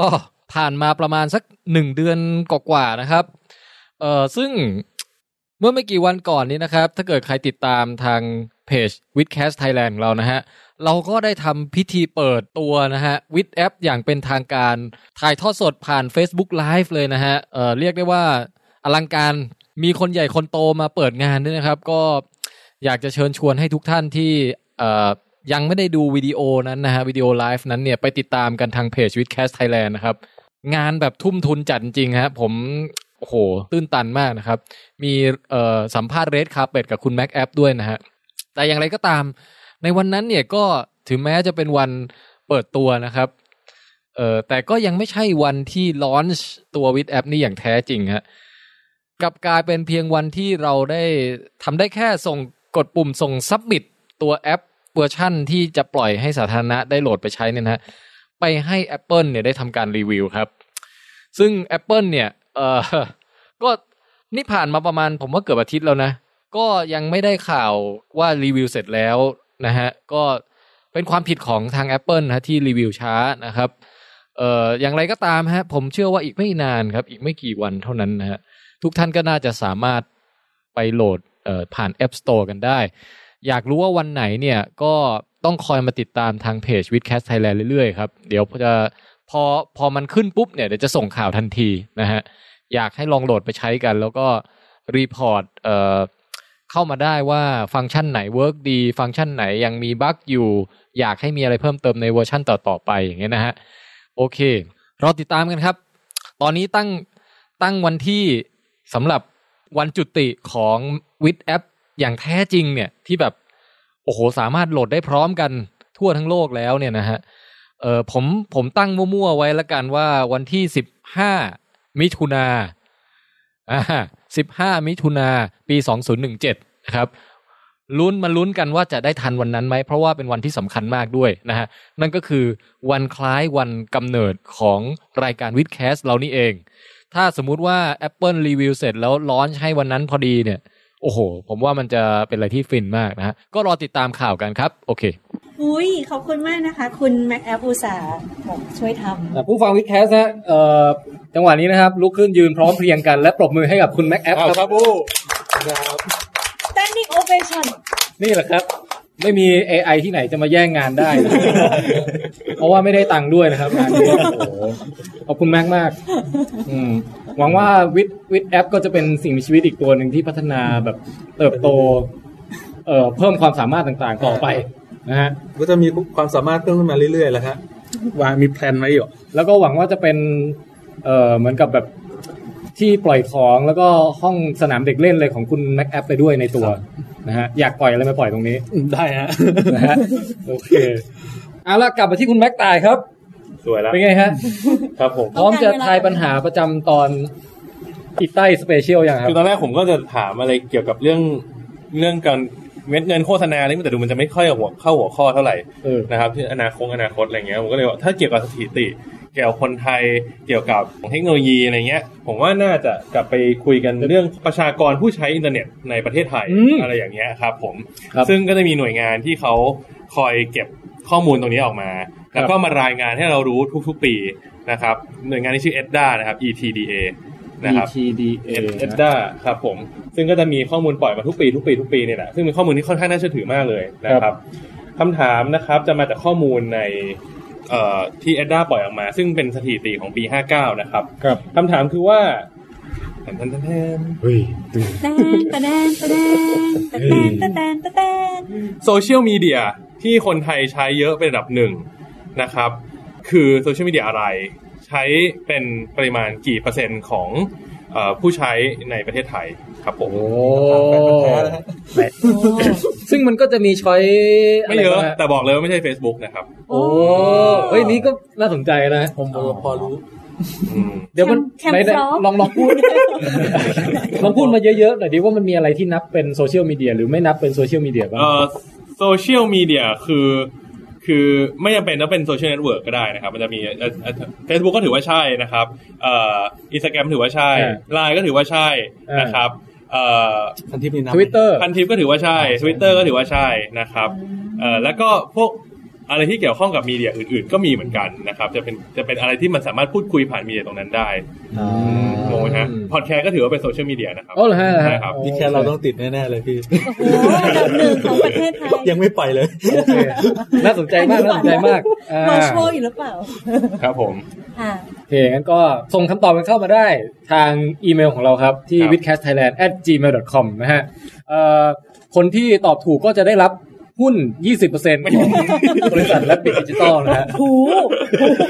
รีบหาเลยตอนเดี๋ยวนี้เดี๋ยวผมมีมีแบบเอ้ยผมต้องยื่นเรื่องไปที่ญี่ปุ่นกันนะมีของแจกอะไรไหมมีพวงกุญจงกุญแจแก้วน้ำอะไรอย่างนี้แจกไหมวะเอ่อมีเป็น เป็นกิฟต์เซตนะครับเโอ้กิฟต์เซตเอ่อเป็นเป็นถุงผ้าอ่าฮะนะครับเอ่อที่มีมีข้างในก็จะมีแก้วน้ำแก้วถ้วยแก้วมักนะครับของครับของเออออฟฟิศนะครับ มีครับสมุดมีดินสอมีอะไรอย่างเงี้ยฮะเออเอาไว้เอาไว้ใช้กันได้นะโอครับแล้วก็ใครจะ request ลายเซ็นใครอะไรก็ request มาได้นะครับผมโอเคแหมขอบคุณมากสำหรับคำถามครับครับผมคุณแม็กต่ายปอลอปอลอคำถามของตอนที่แล้วเรื่องเสียงเอเลี่ยนยังไม่ลืมนะครับ เดี๋ยวเก็บไว้เฉลย แล้วก็ประกาศผู้ชนะตอนหน้ารวบไปเลยครับ ก็วันนี้ก็น่าจะครบถ้วนแล้วฮะสำหรับตอนอิไท่ special นะฮะเอออาบันช่วยกล่าวจบตอนหน่อยหืมไม่เอาแล้วเห็นอาบันนั่งยิ้มเงียบๆนี่หืมน่าตื่นเต้นจังขอเชิญบอดอาบันกล่าวขอบคุณแขกรับเชิญจากท่านแล้วก็ปิดรายการตอนนี้หมดครับอืมขอบคุณทุกท่านมากเลยนะคะ ว้าว หูหืมสุดยอดไปเลยวิตไตเออผมว่ากลุ่มวิทย์ไตก็ดีนะปิดไตโอเคฮะจบแล้วครับ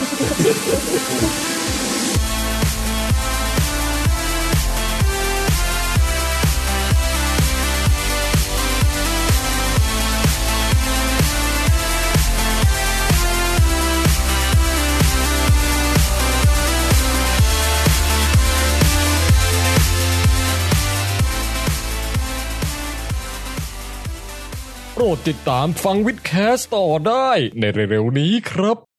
น่าตื่นเต้นจัง ใช่ใช่อืม